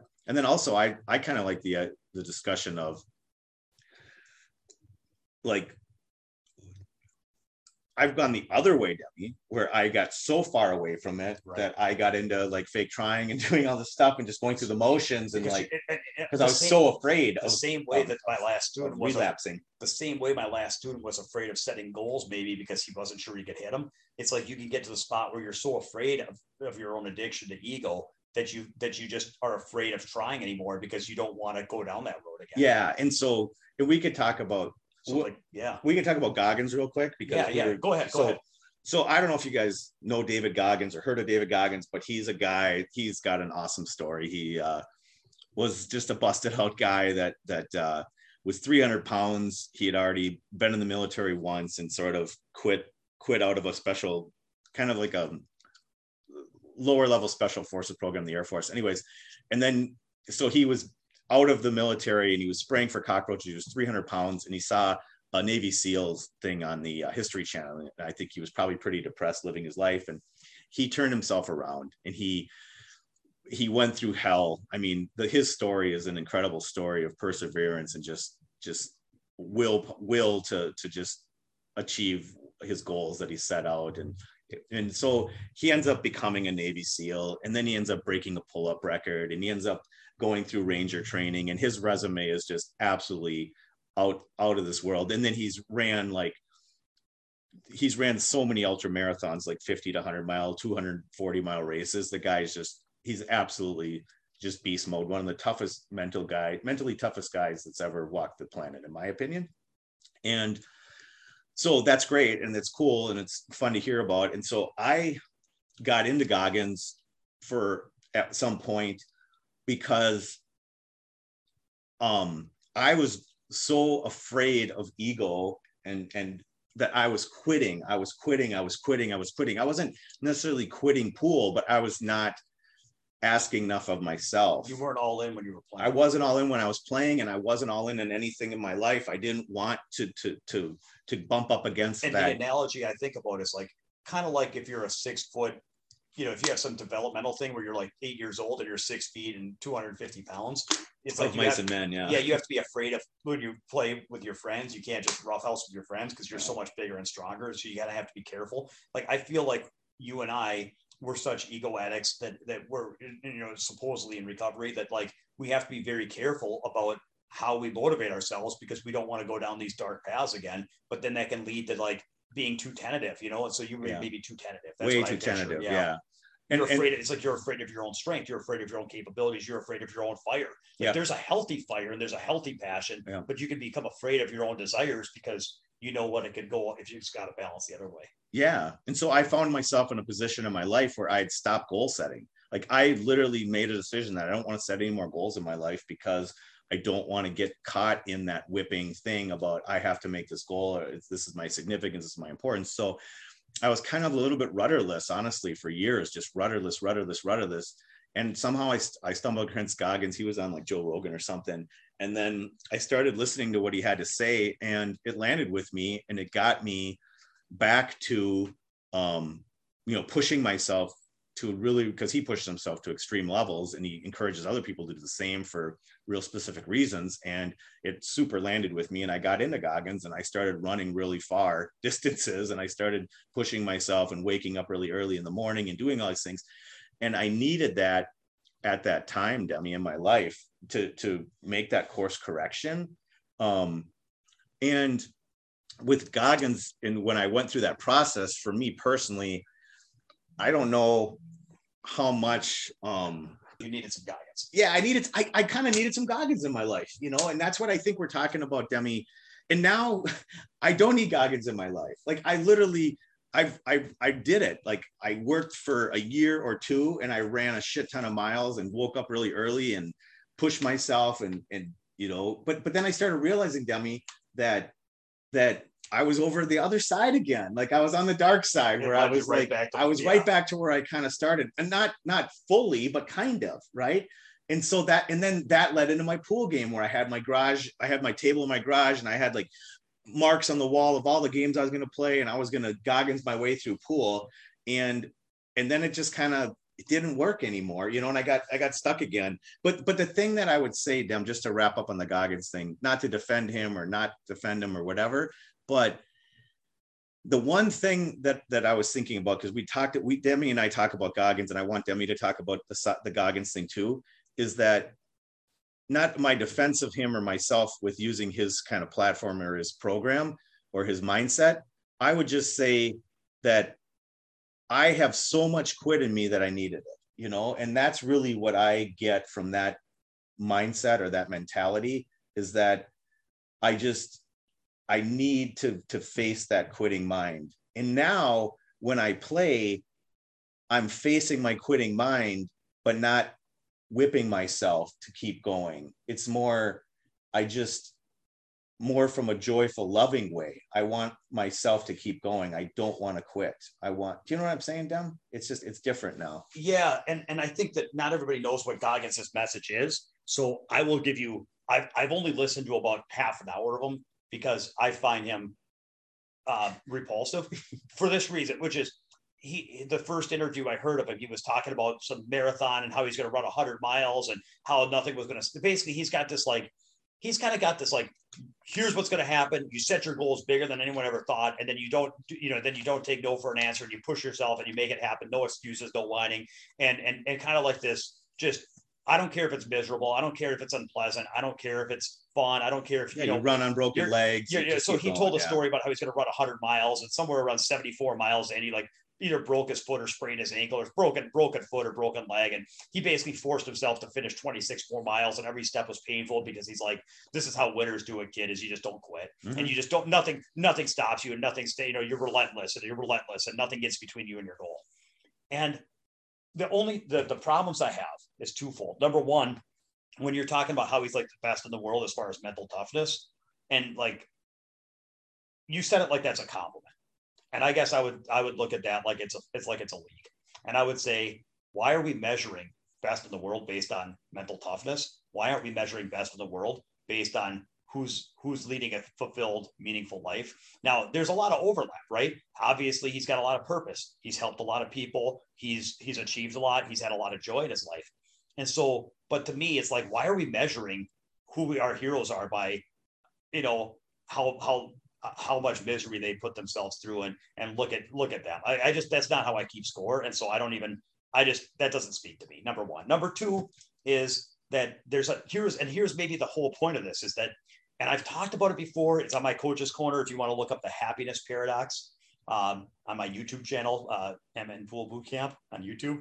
I'm really pushing for subscribers. help me, help me. Anyway, but the, the the point is, is that where it gets funny is ultimately, if at a at a like, why do we play pool level? It's to have fun, and there's fun in playing, and there's fun in growing. But it's ultimately to accumulate, you know, to accumulate, you know, to, to bring joy into our life. That is why we're trying to play. And what what happens is, if you're not willing, what we're basically talking about is trading off the short term and the long term. And if you're not willing to do anything in the short term that is challenging or you know not immediately pleasurable, then if you're saying I'm only going to play when I feel like it for as long as I feel like it, doing things, doing parts of the game I'm good at that I enjoy that, that make me feel good and happy, well, you can do that and you can might have fun hitting balls for 10 minutes today, but that's not going to lead you down. You're depriving yourself of tremendous universes of joy that you could have from setting goals and progressing and achieving bigger things and seeing yourself develop and overcoming those challenges and turning into people that can do things like you're you're missing out on a lot of joy but on the other hand if you say to yourself all the joy from pool is to be found from achievement and and success and you know goals so therefore i am going to sacrifice my joy from today so that in the future I hit some big goal and get some big joy payoff. Well, then what happens is you're miserable today, you're miserable tomorrow, you're miserable the next day, and you think I'm going to be miserable every day as I strive towards this external goal. But once I get there, look at me, I'm going to get the mother load payoff, and I'm going to have more joy than anybody.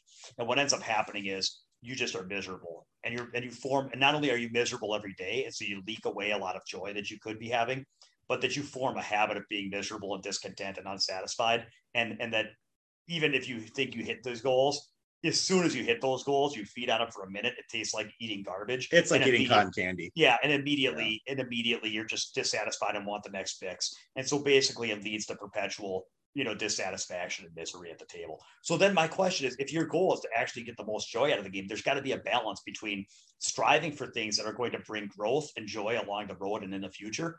But I have a, I have a non-negotiable, kind of like you have. A, I'm not going to do anything that won't make me quit. I have. I'm not going to do anything that's not going to that's going to deprive my joy from this game.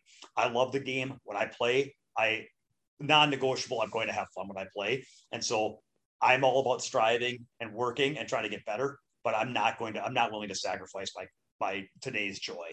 And so when I hear when I hear Goggins' message, which is kind of like to me, who cares how you feel? You need to get the results and get it done. I'm I'm I'm mixed on that because my I guess my question is two there's two different questions. So here they are. One, do you have to sacrifice your joy today to achieve long-term growth and success? And two, even if you did, would it be worth it? So, and I, I, so like for example, if you had a 13 year old that just loved to play and was getting better and enjoyed the process of playing and striving and competing, would they have to be miserable or could they just enjoy that process? And, and is it possible that they could be joyous and still get to the highest levels of pool? And I've thought about this a lot because I've been coaching kids, and I think they can. I, I would say I think it's possible. Like I don't because you and I both did it the hypocritical way, where we both did it the Goggins way to get where we got. And now once we've achieved all that, now we're like, well, now yeah, we're yeah, now yeah. we get to be the Buddha. Yeah, exactly. But, but, like, you know, but like, well, we Goggins it to get it where we got, and now we can sit back and try to be Zen. But like, I actually have seen the new generation of kids that are coming along, and I I think that there's I think that now they have a lot in common, right, with with Goggins' message because so they they're they have to have goals and they have to drive themselves relentlessly and they have to work hard and they have to have you know they have to be driven and they have to put in hard work and they have to be willing to sacrifice short-term pleasure and do things that are difficult like practicing with a jump cue for an hour you know or for for a month straight or whatever they have to do. But like they do but they engage with that in a in a more joyous way as opposed to they they don't they find joy and meaning and purpose in that road not misery, not I'm going to be miserable on this road and someday it'll pay off. And I think that's, I think it can look the same if you watch people's behavior hour by hour, like the, the way that Fedor trained. I think that he's obviously very, very, very driven to where he's prepared to do whatever it takes to achieve the goals he needs to achieve. but that he's doing it because he actually enjoys that process and working that hard and pushing himself that hard and seeing those improvements. And he enjoys that process. I don't think it's because I don't think he sacrificed his joy for the game to do what he did. I don't think so. I now it's hard. Who am I to know what Federer's heart is? Well, I think if you it, once you've been an addict long enough, you can kind of tell when other people are using using or not. Yeah, yeah. I, I don't think that Federer yeah. was using the way I was using. That's yeah. what I think. No, that's fair. That's so fair. I think that there's a way to achieve the Goggins output without sacrificing, while finding joy in adversity as opposed to accepting misery and the adversity. I think either way, you have to you have to have a bring on the adversity. I love adversity. I'm going to overcome adversity kind of way. But I think the one way of embracing adversity is to say, I'm going to hate this, but someday I'll be at the top of the mountain and I'll take a selfie and it'll be worth it. The other way is, God damn, I love it when it's hard. And I, I try to embrace more of I love it when it's hard, as opposed to I hate this, but someday it'll pay off. Yeah. I'm just, yeah, that's interesting. I'm just trying to think about like what I've, I've listened to hundreds of hours of the guy. I'm just yeah. trying to think about his retort or I don't need to defend him. I'm just, no, no, no. Yeah. Yeah. I just, it's interesting. Yeah. Cause I think that, uh, I think that some of his message, though, Dem, is that he is joyful in that moment, that miserable moment. Fair. Fair. So, so that's it. You know, it's like, yeah, yeah. I mean, I I, I ran far with bad with a bad leg due to due to Goggins. Okay, and it was i'm trying to think like how much joy was i feeling and how much misery was i feeling and how much pain and then how much of it was the payoff that i knew that i was going to make it that or that i was not going to give up right like i could have given up many many times and so i'm just trying to think like how much of how much of that like the first i've done it twice. I've done 30 twice. And the first time i did it was really bad. And i but i, I got it i got it done. And part of my motivation was I told a couple people I was going to do it and I didn't want to like say, oh, I stopped, you know? So, but it's like, so is it ego? Is it, is it, um, probably, you know, but then part of it is the, the joy of like setting a goal and just fighting through that adversity and that not pain and not giving up. Yeah. Yeah. So, so I'm not exactly sure, Dem. Honestly, and I, and it's I like there that, is there is ego, but it's like, is it all ego? Is it a percentage of ego? And then yeah, but I don't so. know that that's ego. Is is finding purpose and overcoming adversity and saying I'm not going to let this adversity stop me from doing what I need to do. I, I, think that that could be growth and and perseverance as opposed. And I've thought a lot about. I mean, I've obviously this has been a big part of my life is trying to navigate this. What I would say is this.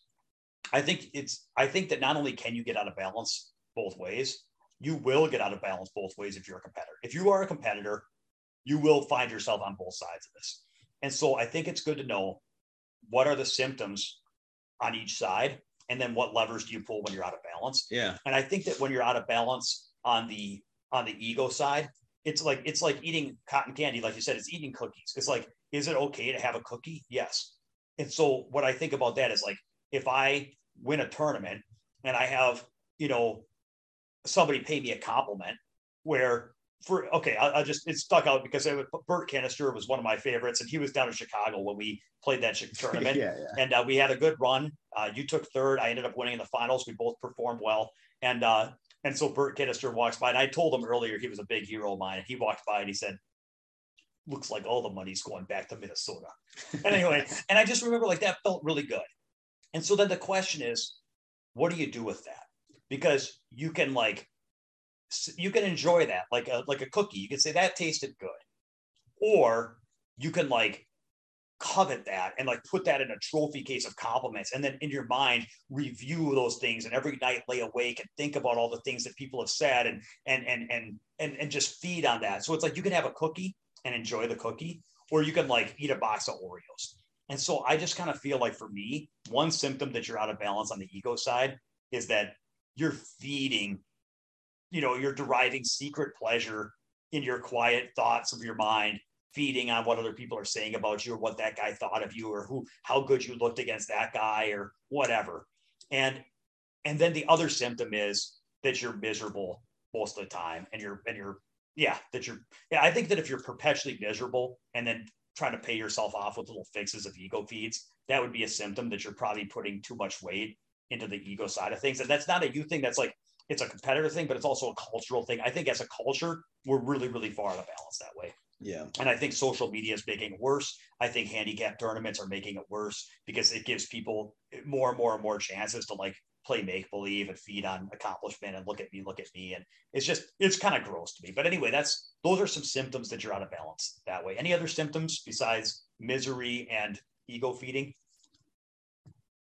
That, that's good. No, no, no, I, I really think that the misery part is a big one, Dem. Yeah. I do. I do. Cause if, if you're, if you're feeling more joy, likely it's less. well this this and this ties right into where when i talked about mental game. And one of my favorite coaches corners that i wish everyone would listen to is my you know uh, mental game one and two uh, part one a part one b or whatever on on uh d- attitude towards adversity on my coach's corner on my youtube. It's attitude towards adversity. And i basically say i really think that if you have negative emotions that that's a sign you're doing something wrong looking at something wrong. I think that when you're in a good state of mind you're like happy, present, joyful. And then when you're when you're fearful, raging, or self-critical, loathing, I think those are signs that you're doing something wrong, looking at something wrong. So okay, so presence of negative emotions and and ego feeding. Okay, that's a sign that you're out of balance that way. But then the sign that you're out of balance the other way would be like fake trying, missing, you know, not really having enough effort or energy, not having a purpose, not having, you know, not, yeah, if you find yourself drifting where you don't have direction, you don't have fire in your belly, you don't have goals that you're striving for that are bringing you, you know, if you're not waking up out of bed with passion to go pursue something that means something to you, and then at the table, you find yourself disengaged where you're kind of trying, but then, yeah, if it doesn't work, yeah, I guess it wasn't my And day. As soon as adversity comes up for me, Yeah. like when I faced adversity, I would want to bolt. I'd want to bolt. Like I literally wouldn't want to be there anymore. This isn't this isn't fun. I was just, I wanted fun. it easy. Yeah. So when when people are kind of like when you're kind of like disengaged and directionless, I think that's that's an example of when you lack purpose and you and you need and then and then your challenges and so when you're ego feeding, then, then there's a question of like what to troubleshoot, how what do you do when you find yourself. So now you know when you're out of balance. If you lack purpose, you know you're probably fake trying and you need some you need more goals and achievement. You need more of the Goggins element without without sacrificing your joy. And then Yeah. when you're on the other end, when you're on the ego feeding end, you need more joy without sacrificing the purpose and the drive. And so that those are that's how to know So when you're out of balance. on Then it? how do you fix it? on it? And so then how do you fix it? You know, and that's but this is and but you know, in the end, it's like I feel like we're almost wrapping up our podcast, and it's like, man, this is such a this is not a quick fix. This is a lifelong journey Yeah. and that but at least if if by talking about it at least if people understand the journey they're on. Yeah. and and you know maybe they can start figuring it out you know? Yeah. and uh ultimately we all have to find our own path. But i think for me uh i think that the answer can be kind of like your answer to hitting center ball. It can be as simple as adjust so that you hit the center. I would say if you're ego feeding and miserable then the adjustment can be as simple as the one that josh made where you say i'm not sacrificing my joy. I'm not gonna i'm not gonna quit i'm not gonna put myself in a spot where i'm unhappy and quitting. And that, that's a combination of art strategies Yeah, yeah. but then on the other hand if you find yourself directionless and disengaged fake trying the answer could be you know i'm not going to accept uh, a lackluster performance for myself. I'm not going to accept drifting. I am going to you know i'm going to you know do some do some thought as far as where How can I, wanna- ask more from myself? how can I ask for where do healthy I where do I want to be in a year? And what what what am I capable of doing and now I need to now I need to demand a little bit more for myself. Yeah. so you can demand some more from yourself if you're disengaged and you can and you can say without being miserable about it. And then and then how that plays out at a granular level that's like a life quest of spiritual pursuit. And uh but at least at least you can know the game you're playing. So i would say that 99% of the people listening to this are probably ego addicts because you and i are and and we struggle. And so i think it's a cultural thing. Mhm. and so i think that that we but but one of the reasons it's important not to get out of balance the other way the disengaged not trying way is because one of the biggest ways that the ego ref, you know refuse one of the biggest reasons why people refuse the, the ego's best defense is well you need me to be make you miserable otherwise you'll never have any drive And so you have to be prepared for that. And you have to say, no, I can I can provide drive and ambition and striving and pursuit because I enjoy that, not because I'm gonna I'm gonna do it because I enjoy it, not because I, I hate it. That's mm-hmm. it. Cool, man. Well, that was a heck, heck, of a pod. Thanks for coming over, Josh. That's what was on my mind. Um, yeah. Anything else on yours before we end this thing? No, I just I'm I'm glad I like our conversations, Dem, and a lot of our conversations are just about starting the conversation and getting people thinking about this stuff. And you know, if anyone has any more specific questions or want to um, not push back, but like ask, I would say email Demi and yeah, and, uh, mnpoolbootcamp.com info at mnpoolbootcamp. Info at mnpoolbootcamp.com. And I think because everyone's experiences are so different, but so similar too. It's like I I think if if people have questions, send some questions in, and we'll go over your questions a little bit too. You know, if you're if you're if you hear some of this and you're like, yeah, but what about this? Or I'm I'm struggling with this. Can you speak on that? Like that's totally good. That's fine. That gives us a direction to go yeah, to. Come so, at me, bro. Yeah, come at me, bro. Yeah. all right, all right. Thanks, Josh. We'll, yeah, uh, thank you. Dan. And hey, we're gonna be in Wisconsin on uh, June 11th. So if uh, at some tournament somewhere. So Mad Apple, bro. Mad Apple, Mad Apple. Yes, thank you. Uh, we're going to be at the Mad Apple June 11th playing some bar table handicap 10 ball.